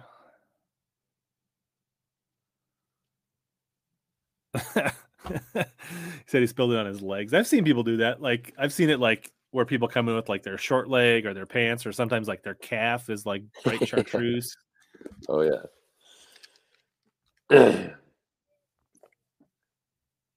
Back Seems in the day, I, one of the first. I've had a few bass boats now, but when I bought, I I had a Skeeter ZX 225 in the first tournament I ever fished in it. The co-angler that was with me, it was a Bass Nation event. He spilt a thing of, you know, dip and glow in the back of it, and I was just like, I was calm Dude. about it, but I was mad at the same time. You're like, bro, come on. Yeah, yeah. That's why codes are supposed to use the scent markers. come on, codes. There's something like I feel like sun does fade that stuff though. Yeah, like it definitely sunlight seems to like over time, except for the blue stuff. The hmm. blue stuff will stay for a while. yeah, that seems like a real personal question, Chris. Um, but uh, uh, in in general, most of the time, I always and over time have shifted to longer rods for more techniques. Um, Agree. There are situations, there are certain rods, there are techniques. Like my main jig rod is like a seven four, seven five, but like my dock skipping jig, I wanted a seven. It's more of a balance, gives me you know most of the leverage for setting the hook, but uh, you know, more accuracy. You know, you know, a distance cranking rod, I'm going to go seven four, seven five, seven six, but like a square bill rod, probably be seven even. So yeah, I think seven foot is like the pretty much the smallest I go with. There's I have a couple of rods that are smaller than that, but I feel like seven foot is small to me anymore. and sometimes I'll make a comment about that on a on a video, and people think seven foot's big because they're used to using the six six or something. But mm-hmm. yeah, I think I got one six foot eight crankbait rod for throwing like little flat sides and Shad Raps and stuff, but and smaller yeah. jerk baits. But uh, so back to the pit boss. Do you think there's a difference between the old Havoc, which they discontinued, and the new Power Bait? I would say that I I'm not the best to answer this because I didn't use a lot of the Havoc pit bosses back in the day. so I I feel like I more or less have used that bait a lot in just the last year or two. Hmm um, specifically this year, honestly, I've, I've always been a big fan of tubes, like in general. So, like, I feel like most of the time when I picked something up to flip or pitch, I would pick that up. Just kept pit and so I, I wouldn't be the best to answer that. I don't know exactly the what the biggest difference is compared to the Havoc one. So I know I had owned them, but I don't remember using them much. Mm-hmm. Side note: If anybody has a bunch of Havoc pit bosses and they don't like them, just hit up AJ in the chat. I'm sure he'll take them from you. Um,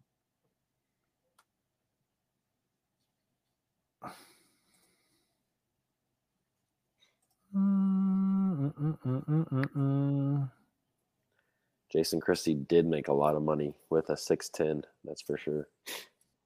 Yeah. So and like I said, if you're if if you've got six eight, six ten rods and you're catching bass and it's working for you, keep using them. like absolutely. Uh, um, speaking of rods, John was asking about the Invoker Pro rods. I don't. Is that an Ark? Because I'm not even sure what that is. Yeah, that is. I actually got a few of them right here, and they are. Uh, I got one right here. This is actually my favorite top water rod right here. These are a really good rod, a really light rod, very light rod. So, um, I have been fond of the Tharp series this year. I've used a lot of them, um, but I have several Invoker Pros that I like just a little bit more, like this top water rod here. This is a, a seven foot two inch. Uh, it's kind of a moderate action. It's labeled as a regular action, um, but I use this thing with 30 pound braid and a and a and just bomb top waters. Love this thing. Great rotten reel right there.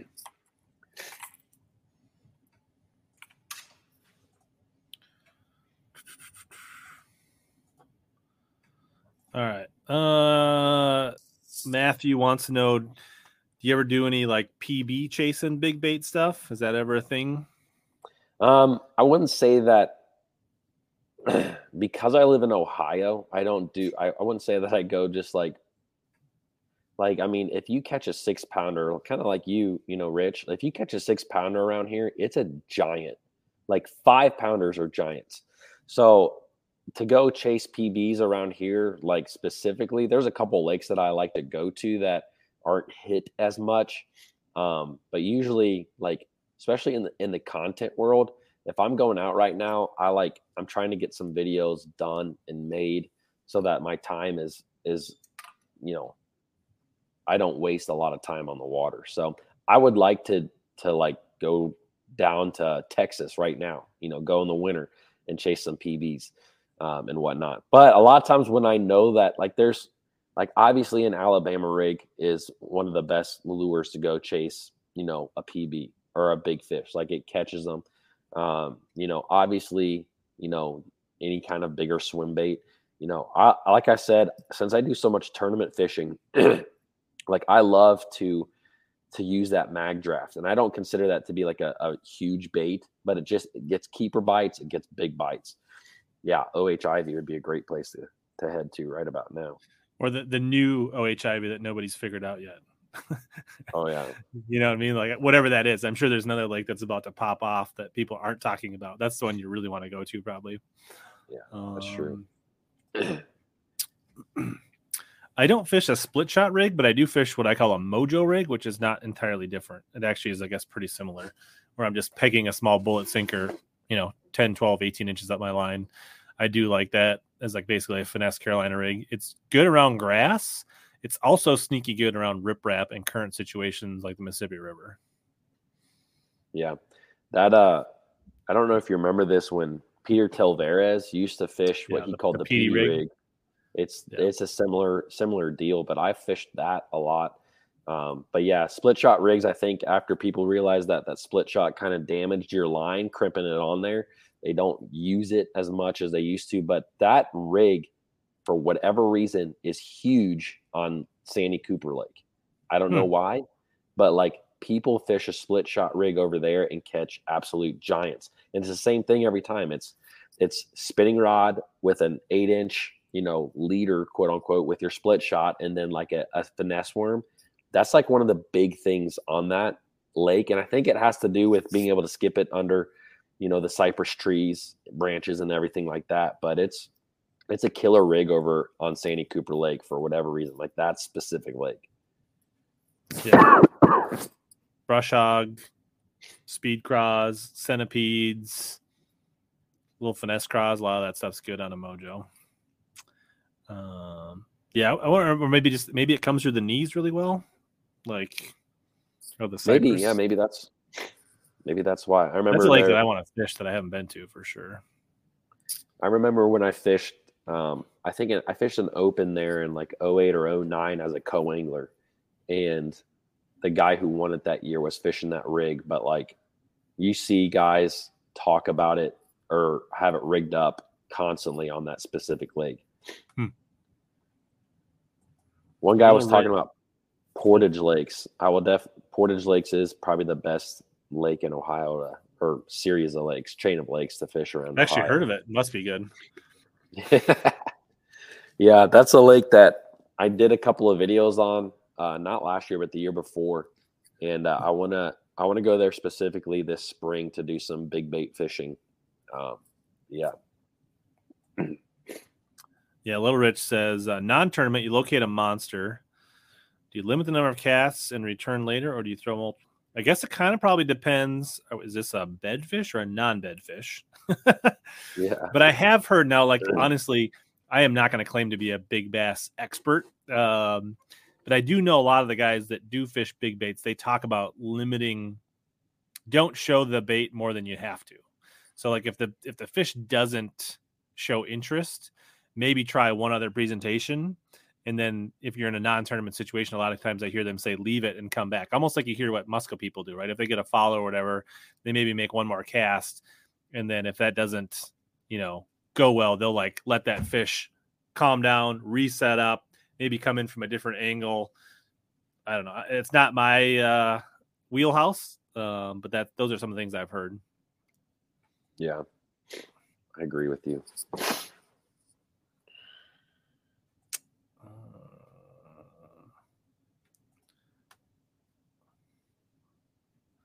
What's up, uh, mainstream fishing? Thanks for having me on the other night. Uh, I still use InvizX. I feel like to me, InvizX and Sniper are very similar. I kind of treat them very equally. I think they're both good lines. Um, I also use Red Label quite a bit. Um, and and I do you hear about things like this, and I, you hear them from honestly, I hear them from both camps people say that InvizX breaks on them. I've heard, people, and I think like at any time you can get a bad spool of anybody's line. So if you do, I would say now if you're having that same thing happen across multiple spools and pounds of line, then maybe it's just not for you. You know, so I don't know. Like, uh, but yeah, to me they're they're pretty comparable. Um, a lot of these fluorocarbons are sensitive to backlash. You know that I will agree that they will dig in on themselves on a backlash and create bad spots in your line. I use pretty much just exclusively InvizX nowadays. and I set the hook really, really hard, and I have not had that much issues with breaking. So, but like you said, any any any brand of line, you backlash it, there's going to be some nicks in there, especially when you go to pull it out and it, you know, so James still uses. Can you still get silver thread? I have some like giant spools in my basement over here. I used to love silver thread. I was like green moss green silver thread back in the day. Mm. AN forty. Talking dirty Loved to it. you. Loved it. Use it all the time. Like pre fluorocarbon before before fluorocarbon was a thing. Although I have started using more big game lately, going back to big game for some of my yeah. techniques like spinner baits, chatter baits, some of that shallow crankbaits. Like I went to um, two years ago now. I fished the national championship on the Ouachita River, which is like Louisiana, Cypress, shallow, right? So I figured if I was to be throwing spinner baits, dirty water, square bills, right? Like I was to be coming through Cypress knees and roots. Like I figured that heavier diameter, high float, right? Copara would help me like get my bait through there. Uh, and I left it on a couple rods because I'm not a big line changer um, and uh, I've actually enjoying it, catching a lot of fish on it, um, and it's super cost effective. So yeah, super cheap. Mon- Mono's making a comeback for me. You know, there's there's kind of guys that will use the faster tip rod, but use mono. You know, kind of mm-hmm. like using a moderate rod with fluoro. It the same result, but you are spending a lot less line on or money on fishing line if you're using big game. That's what I use for my backing because I can get 1200 yards for six bucks or whatever. So, and, and, it's tough. I mean, big game is tough. Oh yeah. yeah. Um, and I also think, right, like a lot of us, I don't know, 15 years ago, 20 years ago, whatever it was, when we a lot of us made that switch to fluorocarbon, the rod technology, right? And like we were probably using a lot softer rods back then, a lot less sensitive rods, right? Like so I feel like with advancements in rod technology, it allows more room for that mono copoly to come back in and, and find that balance point for some of that True. stuff. I actually remember going to a Bassmaster University before like this was when Bass put them on back in the day. Yeah. And yep. and um Denny Brauer said that he did not like fluorocarbon. This was when fluorocarbon was coming out because fluorocarbon shattered. That's what the word that he used. I'll never forget that. But I, I, think eventually he changed his mind. But that was when they were first coming out with, or like people were really starting to switch to fluoro. That's what he kept saying. He doesn't like fluoro because fluoro shatters, where you know mono gives you that extra give. Yeah, and and, and like early fluorocarbon, you know, when fluorocarbon first came, it was mainly designed to be a leader line. It wasn't designed to be a main line. And then obviously fluorocarbon technology has advanced as well. So um, there's a lot of uh ooh, it's very specific. A red fishing. Uh went on the Potomac today. Water tip was 38 and muddy. I zeroed. Explain why I suck. Water temp was 38. I feel, I, I feel like I don't know, is 38 like is that normal cold or is that extra cold? And I would imagine with this like big Alberta right clipper that came down and like I'm guessing that was extra cold. And obviously I would imagine fishing in a lot of the country is pretty tough. Um muddy and cold is usually not a good thing. Um yeah. That's pretty it, cold for being muddy. It water. probably was tough. Uh, I wouldn't beat yourself up too much. Step back from the edge, get off the plank. It's, it'll be okay. Tomorrow's a new day. It's going to warm up. You'll be fine. I know you say you like to, you know, help people to suck less, but there are days where it doesn't matter. Like you're just to suck. Like you just these are the days it. that you have to chalk it up. That this is the day that will make your next good day that much sweeter. Bam. There you go. Uh, yeah, I definitely think St. Lawrence is definitely one of my bucket. I have a lot of bucket list lakes, like the Delta, Clear Lake, St. Lawrence, Santee Cooper. Um, those are definitely some of them for sure. There's probably other ones. I actually think going to some of the herring lakes when it's like on and fishing those like topwater or herring spawning, yes. you know, whether that's Murray or Clark's Hill or something like that would be amazing. Um, Mexico. I haven't been like Baccarac, some of those lakes. Um, Koronis. Ty would like to go back to Koronis. I like to go back to Koronis. no, I I think that uh, for me, like I've been to St. Lawrence several times. Love that fishery. Fish a lot of tournaments up there, and uh, the herring thing, like you just said. I didn't even go when it was like a, a herring spawn. I went in September of the year, but the herring still impacted it. And it was one of the most fun fisheries ever. Like it was, and I went to Hartwell, which is a very pressured bass lake, and it was still bonkers, man. Like you could throw a big, you know, spook over a brush pile in 25 foot of water, and they would just come unloaded on it, and it was amazing. And I loved every minute of that. But for me, it would be out west too, like you were just saying at the beginning. Like I've always wanted to fish the Delta, Clear Lake. What's that? Uh, what's that river out there in Idaho? Is it Idaho or up somewhere oh, that uh, Snake Columbia River. Yeah, that one always looks good. There's also a lake that I don't know where it is, but I know the guy that posts Instagram pictures. He's catching yeah. all kinds of seven to nine pound smallmouth from Idaho. Yes, I think that's where it yeah, is. it's like up in that Coeur d'Alene. I don't know if it's Coeur d'Alene, but it's like end up in that area. Um, so, big smallies would love to go there. Honestly, I spent one morning on Logan Martin um, when I didn't make the third day cut at a regional uh, on Guntersville, Mm-hmm. And I had a blast throwing jerk baits for those Coosa spots. They oh. would, I mean, it was like, you know, like when you're throwing jerk baits at home, even with smallies, like you're like, and then just kind of like loads up. Like you'd be like, and all of a sudden your route would go back the other way, and you'd be like, like, I mean, they would like literally like jerk back the other way. And you're like, oh my God. Like, and then it'd be like a two pounder, but it was like the most amazing jerk, jerk bait bite. Um, yeah. A lot of good lakes. There's a lot of good lakes that we don't even know about that I would love to. Yeah, obviously. there's a lot of. I mean, the big lake in South Dakota that gets talked about is Oahe, but there's a lot of uh, little lakes that are just in. There's like like a there's like an area I forget what it's called. Um, there are a bunch of little puddle lakes that have some. That's where the state record was, um, and a lot of guys from Minnesota go and fish those, but those are pretty good. Um, peacock bass in South America. Absolutely fun. When Ty gets to a million subscribers, he said he would take me peacock bass fishing. So, okay, uh, deal. We talked about this earlier. The Buckeyes. He's from uh, the Columbus area. Oh, Buckeyes. Um, uh, the wet dog smell. Uh, first of all, kudos. Very fun handle.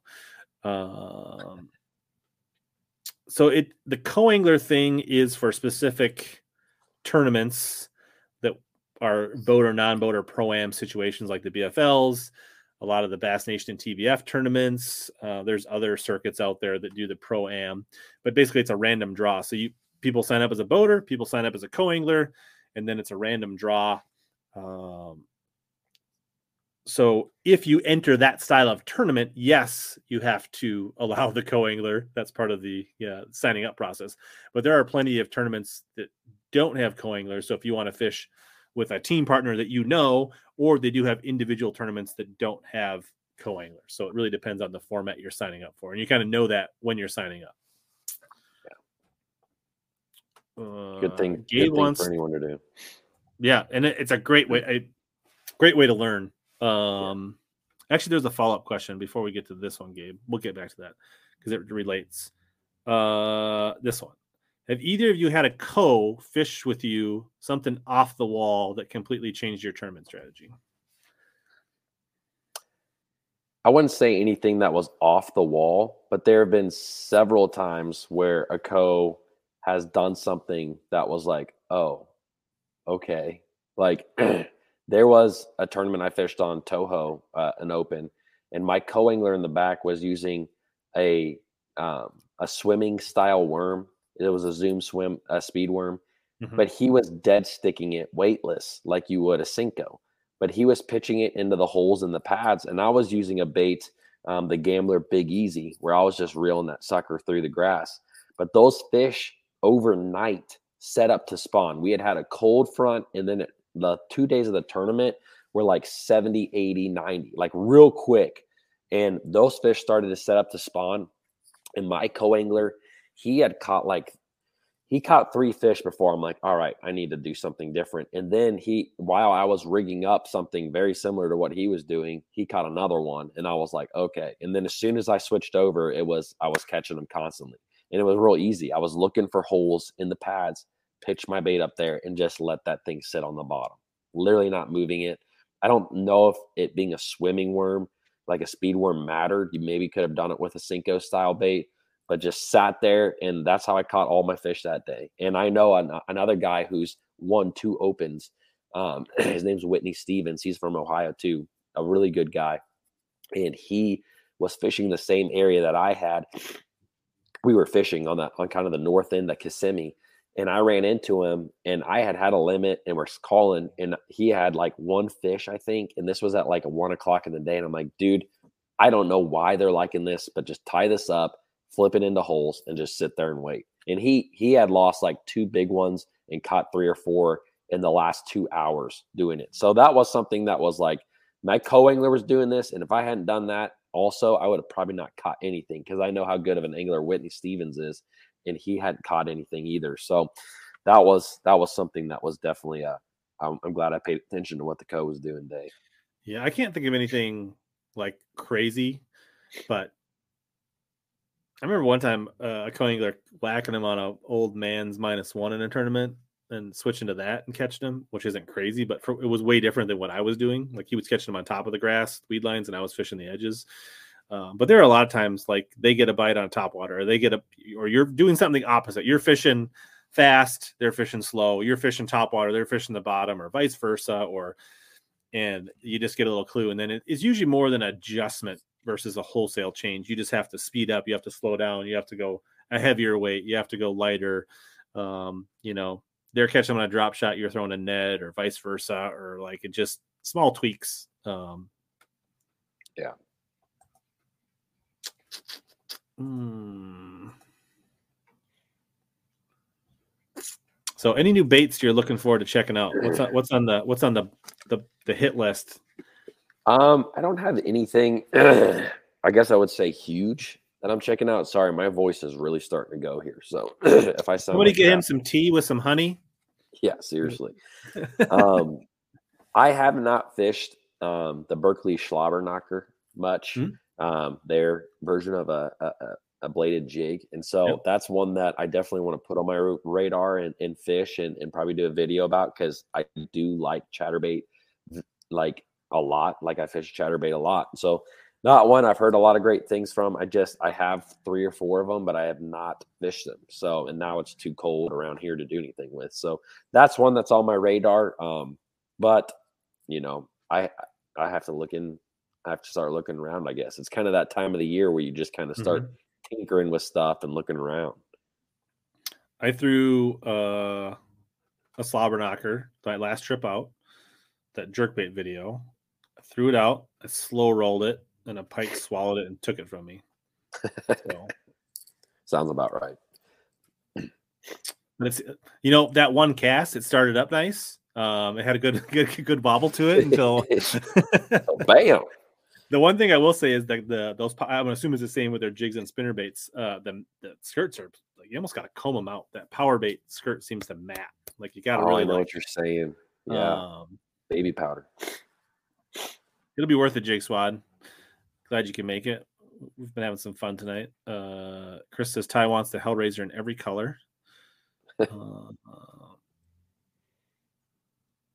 yeah, I think uh, it's got a place. I haven't I haven't fished it enough um, to tell. Is it is it is it a a one A one B with the you know jackhammer? Is it is it uh, you know is it is it is it a change up? Is it a does it do something different? Does it do something better?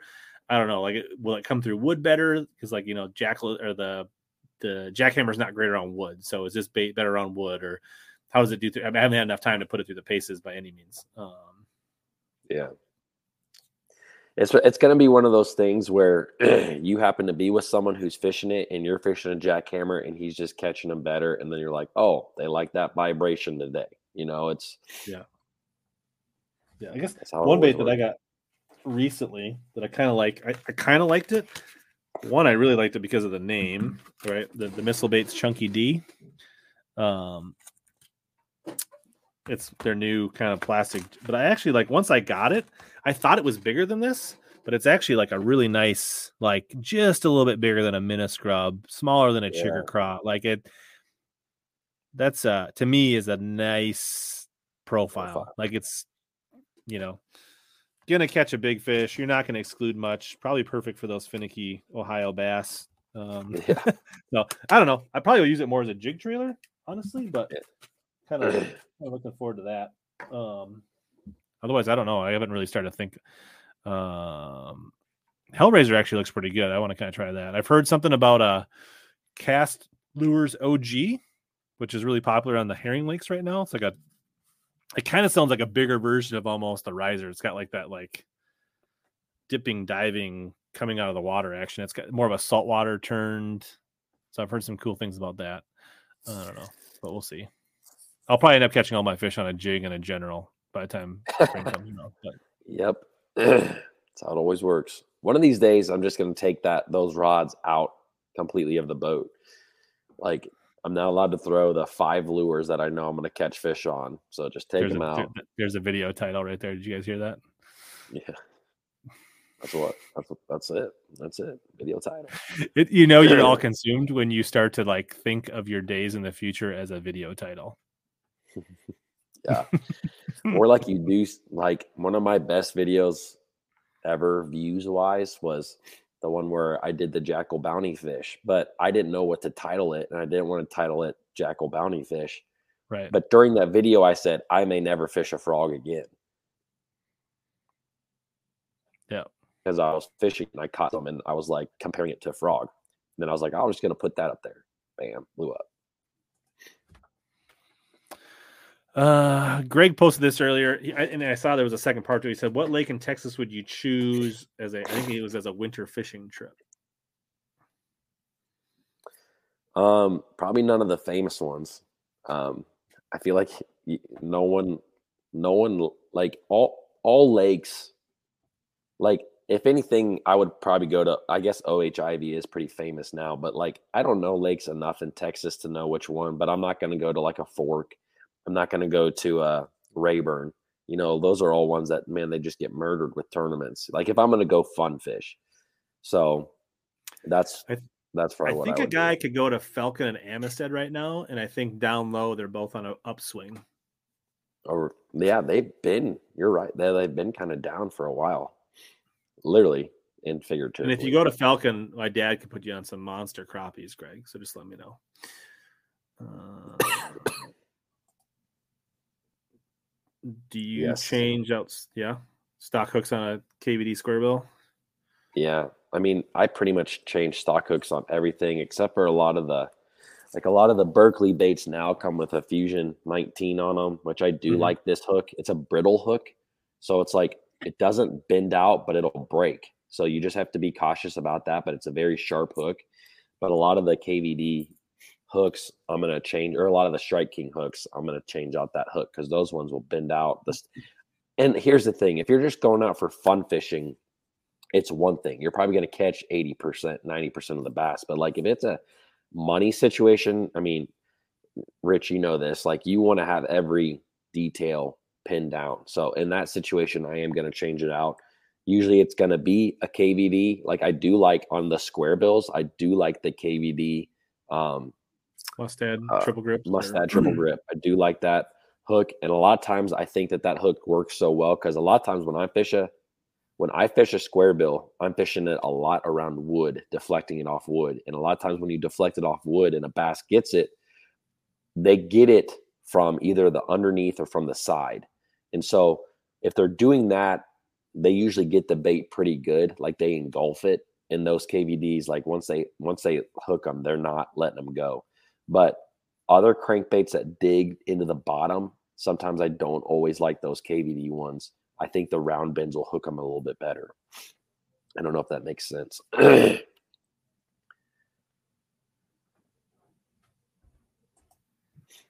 yeah, I, I I don't change hooks until I get to a tournament. I will fish stock hooks, fun fishing, pre fishing. I know a lot of there's a lot of people that like literally they get their baits, right? They take all the hooks off, they put their new favorite Gamakatsu owner or whatever, and that's how they store them in their box. Yeah, I don't change them I, until I feel like I, something's on the line. Um, yeah, and that's smart. I I used to be the same way. The only time I change them now is for videos. Like if I know because one or two fish could really make a big difference on the outcome of a video. So now I do do that almost like a tournament situation where mm-hmm. it's like I want to make sure I catch that fish if I get hooked. So and to be honest, I don't throw crankbaits that much. But um, and we have got so many dumb fish up here. I don't have to change hooks for uh, videos. So, um, but when you when you're fishing a lake that only has four bass in it in Ohio, you got to keep your hook sharp for a video, right? Yeah, yes, you do. uh, yeah, thanks, Mister Gambit, for the kind words. Um, have you tried the new Money Badger? Yeah, I I I haven't fished it, but I have like six or seven of them, and they look really good. I mean, I think it's supposed to. I don't know if it's supposed to be similar to the DT6. They don't look that similar, but like I really like the Frittside, you know, and I use this a mm-hmm. ton in cold water, and so I am anxious to use that that Money Badger a little bit more. And it kind of has a similar bottom to it, where they're they're smaller profile baits that you can cast really well, which is why I like that Frittside so much. Yeah. The only problem, the one thing I've noticed, Frittsides do not like hitting. The bills do not like hitting objects. That's those true. bills are not durable. That's true. It's probably me. I need to be a better caster, but uh well, and like a Frittside for me, I use primarily in cold water, and in mm-hmm. cold water, especially if you're smacking baits on the bot, like on the water to clear them of grass or whatever, like they're going to break a lot in cold water. Like I used to blow out DT6 bills all the time because I use them specifically in cold water. And then I'd slap them against the water to clear some snot grass off. And I'd come back with just a bill. So I think that cold water does not make him that great. Mm-hmm. If that makes sense. Um, I have used the Seaguar Smackdown braid. I, am not a braid snob. Like I, I don't know. Like I got probably like five or six different kinds of braids. Uh, I'm not super particular on my braid. Um, so I thought it was fine. Are you a a higher strand guy or a lower strand guy? Like, do you like the nine, eight, nine strand carriers, or do you like the four, five? I wish carriers? I could say I paid enough attention. like your a lot of your Sufix stuff is like a, a nine carrier. Yeah. It's a more limp braid, and then like traditional Power Pro is like a four carrier. Yeah. So they're just different. Like I actually mm-hmm. like the lower carriers that are a little bit more stiffer than the real Coarser. limp stuff. Yeah. Yeah, a little bit more coarse. I just am interested. My one buddy, yeah. he he uses a lot of higher carrier braids, and I just I've had a they tend to get more wind knots, especially when mm-hmm. you're using like 10 pound tests, which that's what I use primarily on my spinning rods is 10 pound braid, uh, you know, six, eight, 10 pound fluorocarbon leader. But I like the I like the lower carrier braids. So yeah, there's I had uh uh Justin Lucas on for about 17 minutes before his cell phone died. Um, I think he did it on purpose. Um, but he did a he did a great explanation on why he likes the whatever the uh X was it Berkley X9. is an X five and an X nine or X whatever, right? And he like broke it down when he likes which one and like how he like he liked the coarser stuff for his finesse, and then he liked the higher carrier braids for his like frogging, flipping, okay. that kind of stuff. And then I've seen I'm, like Welcher. I'm similar. I'm similar in that way too. Then Welcher go down that same thing and gave a very convincing explanation why he liked it the other way.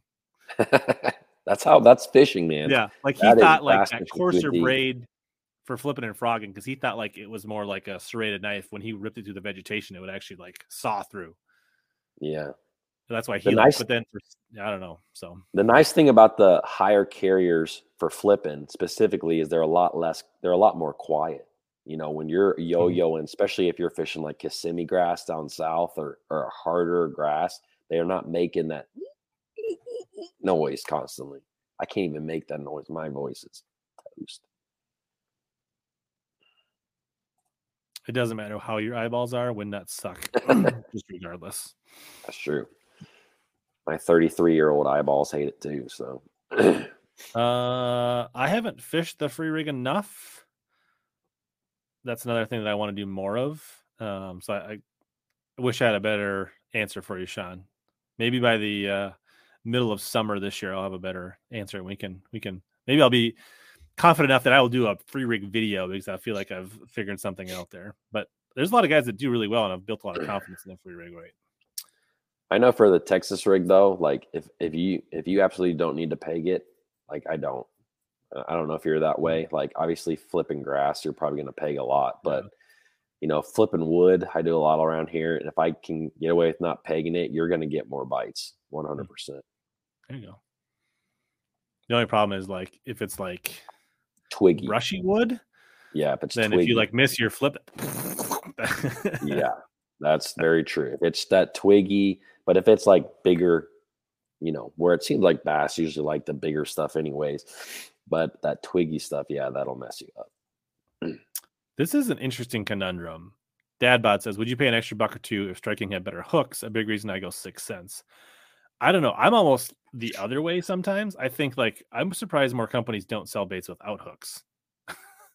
because like, you know, like or could you special order them or like uh I don't know. Some people are so picky on hooks that it's like they're going to throw away anything that's on that bait cuz they're going to put on their just very specific hook, right? So it's like yeah. these these bait these bait companies are in a really like tough spot, I think, sometimes because it's like who are they catering to? They really have to understand their demographic and what they're after to some degree. There is no, I think, right answer to that yeah. question.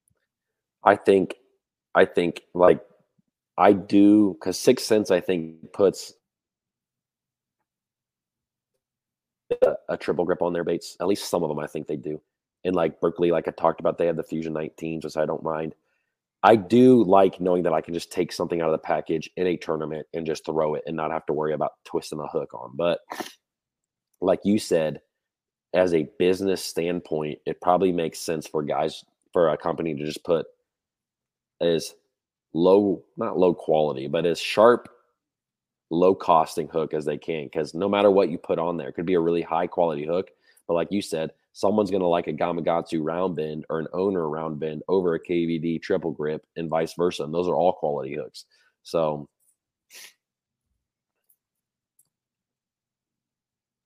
yeah, a lot of hookup engines in here.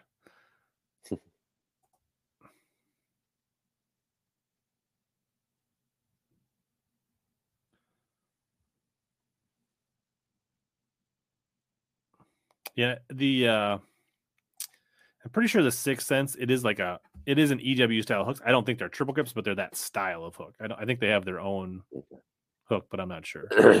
Um, I, I want to say that for a while they were putting on hmm. Mustads. Maybe I don't know if they still do, but I, I swear I do remember seeing that back in the day. It could be. It could be for sure.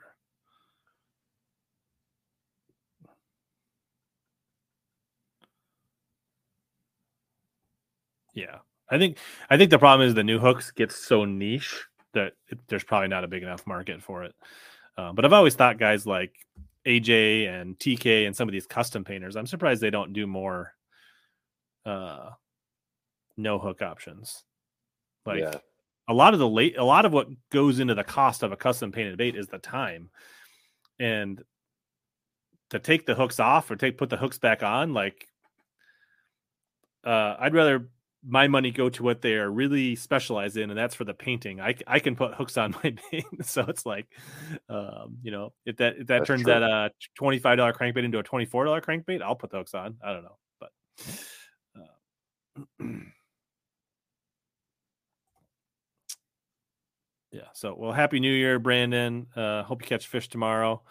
Uh, we are cooking on two hours. We were at about 150. We're hanging in around uh, 135. Still a lot of people hanging out. So that's awesome.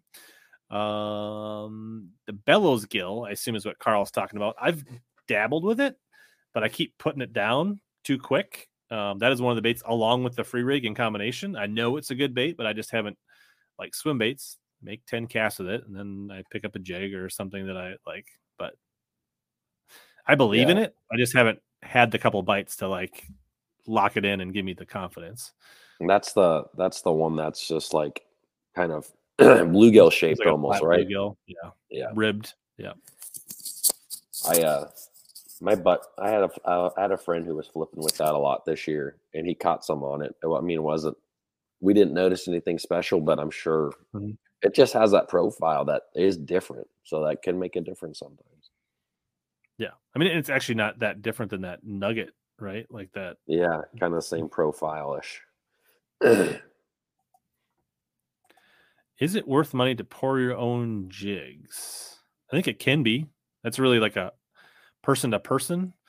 Um, I think, I mean, there's a, kind of kind of depends on what you fish. I know there's like a lot of guys that fish the Great Lakes, right? That they will literally go through 30 jigs a day, right? Like tube jigs, drop shot weights, things like that, where they're yeah. literally like fish and snaggy reefs and like they would rather break it off 10 out of 10 times than go up there and like unhook it and spook a school of potentially 20 to 25 pound smallies, right?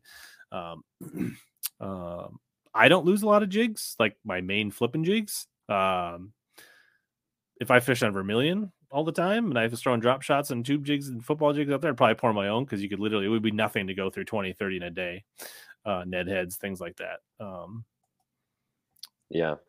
I definitely, there's, like you said, like Ned heads and football, like football heads for swim baits. Like I pour all those because you do go through so many. Like you just said, a couple of areas, a couple of lakes I fish around here, I fish them a lot, and I would rather break them off than go up there and disturb a, a possible school of two to three pounders in my case. So disturb a school of 14 inchers. yeah. Um, and it, and it kind of depends. It kind of depends on the kind of person you are, right? Like, or what your job is, or what do you do, right? Like, if you're a person that enjoys crafting, tinkering, garage stuff, absolutely, you might find it super rewarding. Um, me, I probably would tell myself, Rich, in the four hours you spent pouring lead, maybe you should just made two more videos, and then you probably could just buy some more jigs, or whatever, or, or, whatever. Like if you, uh, right, uh, in a job where you could maybe uh, work an hour of overtime to buy those jigs. Yeah. So it kind of depends, right? Like um, where your time versus value curve and what kind of person you are, right? So um, I like a lot of the the boss jigs too. Like mm-hmm. I I still have three or four boxes that just have straight box or the those heads in them, the boss jig heads, and then I have a ton of skirts. So it's like if you get to a lake and you know that they're eating a golden shiner and you want to add a little gold to your jig and you have it like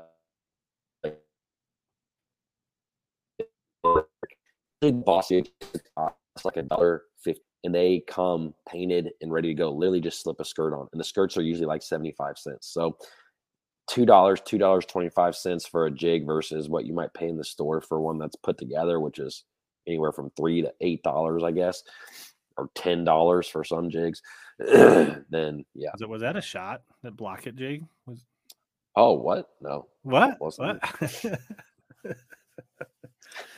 uh, yeah i actually like regardless i do keep um i have my favorite jig colors but i always do keep a handful of bare heads and a handful of skirts just to to, to tinker with occasionally for sure. Um, I know that for a fact that he has because there's a very striking thumbnail with a bright chartreuse cover scat. Did it, did they actually make that color, or did you like doctor that photo? Yeah, no, that's that's that's they made it, and I bought okay. it for the thumbnail. So, but I, I used it a little in the video, but it was just enough that I knew I could use it for a thumbnail. But when I saw it, I'm like, you know, these are the things that us, you and I have to think about big time going into video making is what's the thumbnail going to be? And so I saw that and I knew I was already going to do a video on it. And so, but yeah, the cover scats, it's a, it's just an interesting bait. You know, it's, it's just interesting to me. Like it catches them. I caught a bunch on them. I actually like to work it a lot more as like almost like a frog, like top water. You can skip the thing a mile. You know, you can skip a lot of those things because they're so heavy and I mean shaped like a turd. So yeah. there you go. Shitty trebles only, no baits. Perfect. What's up, Gramps? Good to see you.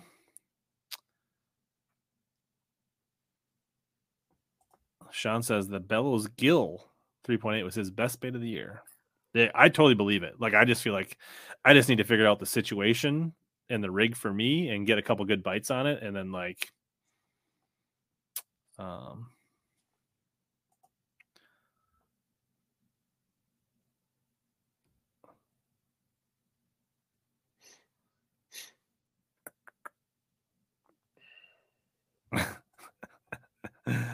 Uh, I wouldn't know.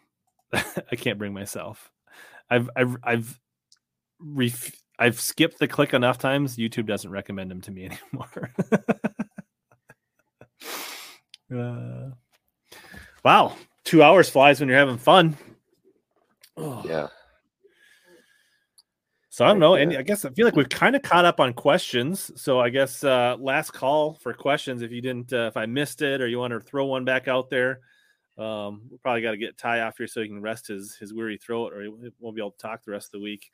Um, not, not going to be able to cheer the Buckeyes on tomorrow. Now that's right. He's got to he's got to get some tea and some honey in that, and there's probably some Bulldog fans in here that care less whether you can cheer for the yeah. Buckeyes I bet tomorrow, there is. But... And there's just a lot of Ohio State haters, which I understand, but. yeah, I mean, if you live where I live, where they're Gophers, like we're just hope you know we just somehow get nine wins one year, so we get the right to get to the game and get blown up by Michigan or Ohio State. the Gophers had a couple of really good years there, like yeah, and then kind of flip flop this year, but uh, yeah, nice. Uh, I saw this Gator asked. I think we kind of talked about this. Maybe it came in new technique for 2023 to me, it's like recycling the same old ones again. I want big baits, free rig, uh, chickens like preacher jigs. Um, those are probably the three. And then I dabbled with heavy chatterbaits this year. Probably do a little more that. So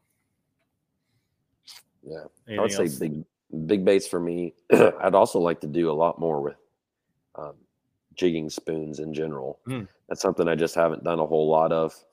Um, there's a few times that I've been on Kentucky Lake and I've done the five, six inch spoon, but to do that 10 or 12 inch spoon, but just that in general, I'd love to do a little bit more of. We have a saddened Husker fan in here. hey, you know what? Uh, Huskers may have just stole a. They don't know yet, but the hey, the top recruit of 2024 who flip flop mm. from Ohio State. So.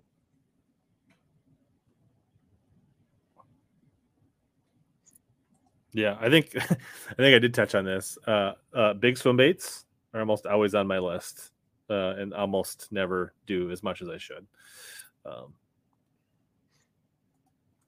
so Patrick said he got a fifty dollars Christmas gift card. I'm assuming it's to Omnia or a tackle warehouse or some shop.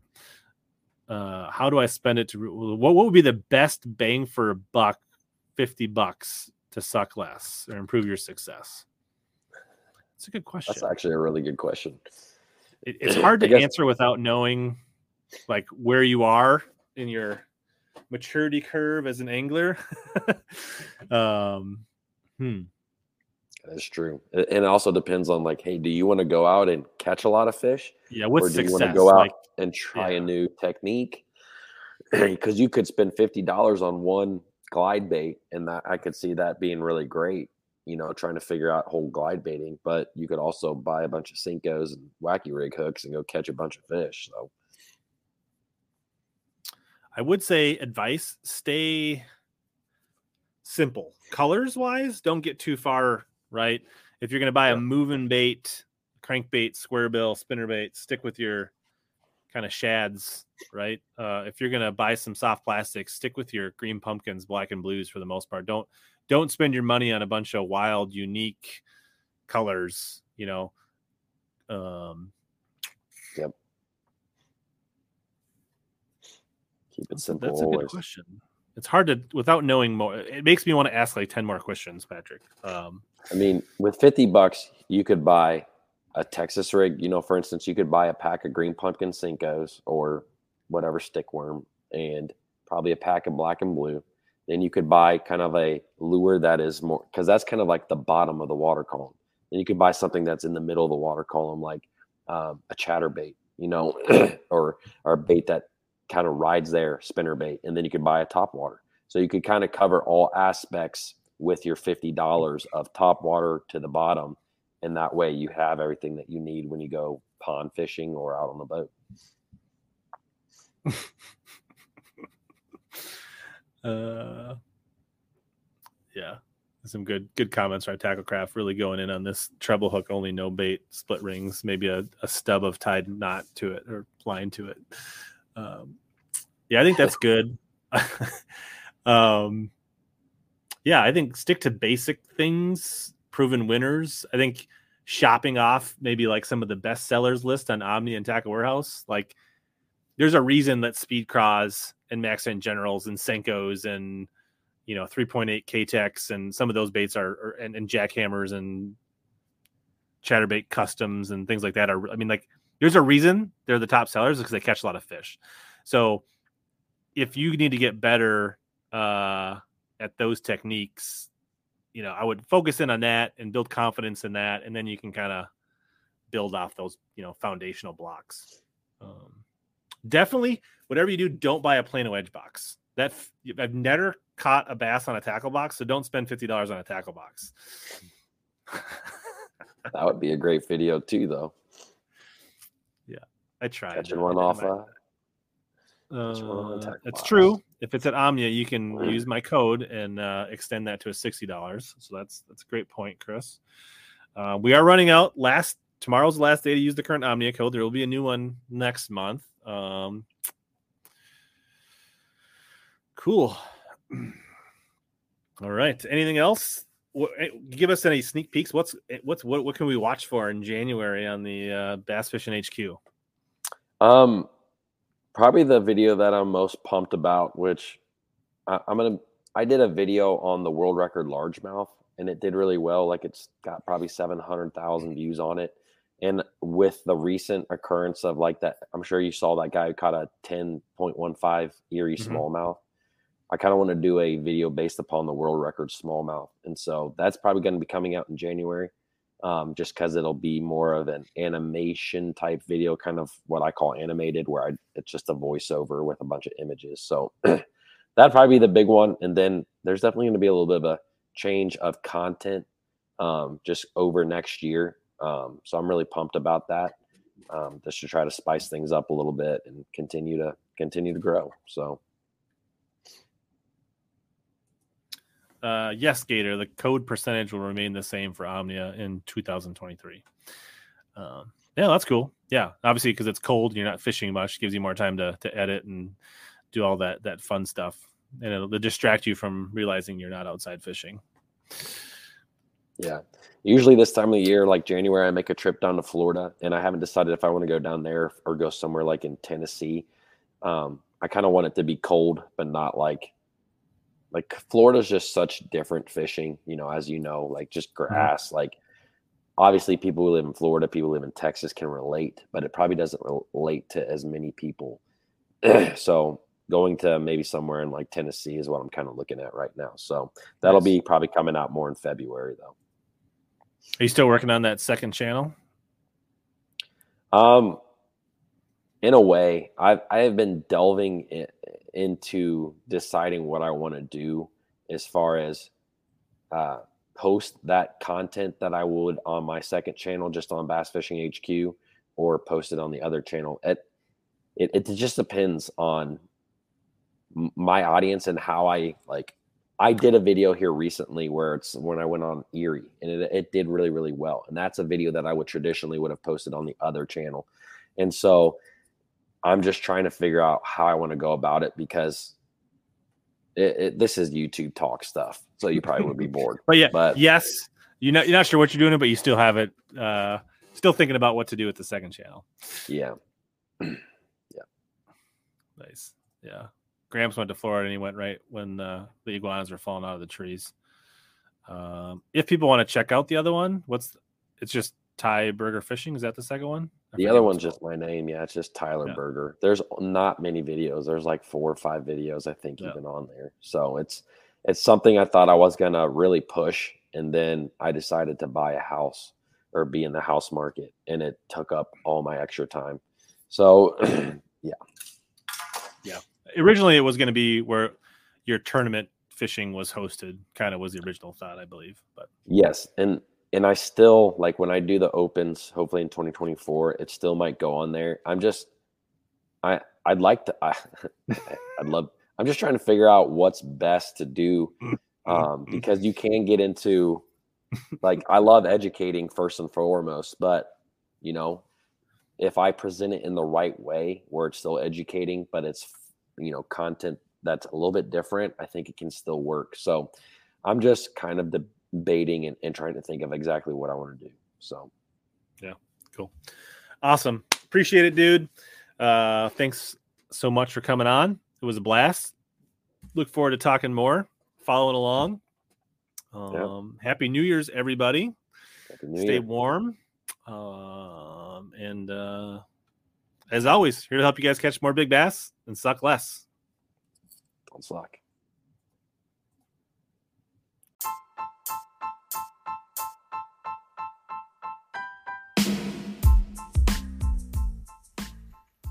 As always, thanks to all of you that hung in till the end of this podcast. This has been another episode of Hellabass Bass Fishing Podcast Experience.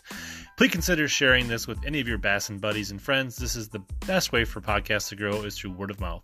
Also, don't forget to search Hellabass on Instagram, YouTube, Twitter, or just about anywhere else so that we can connect in more ways. As always, here to help you catch more bass and suck less.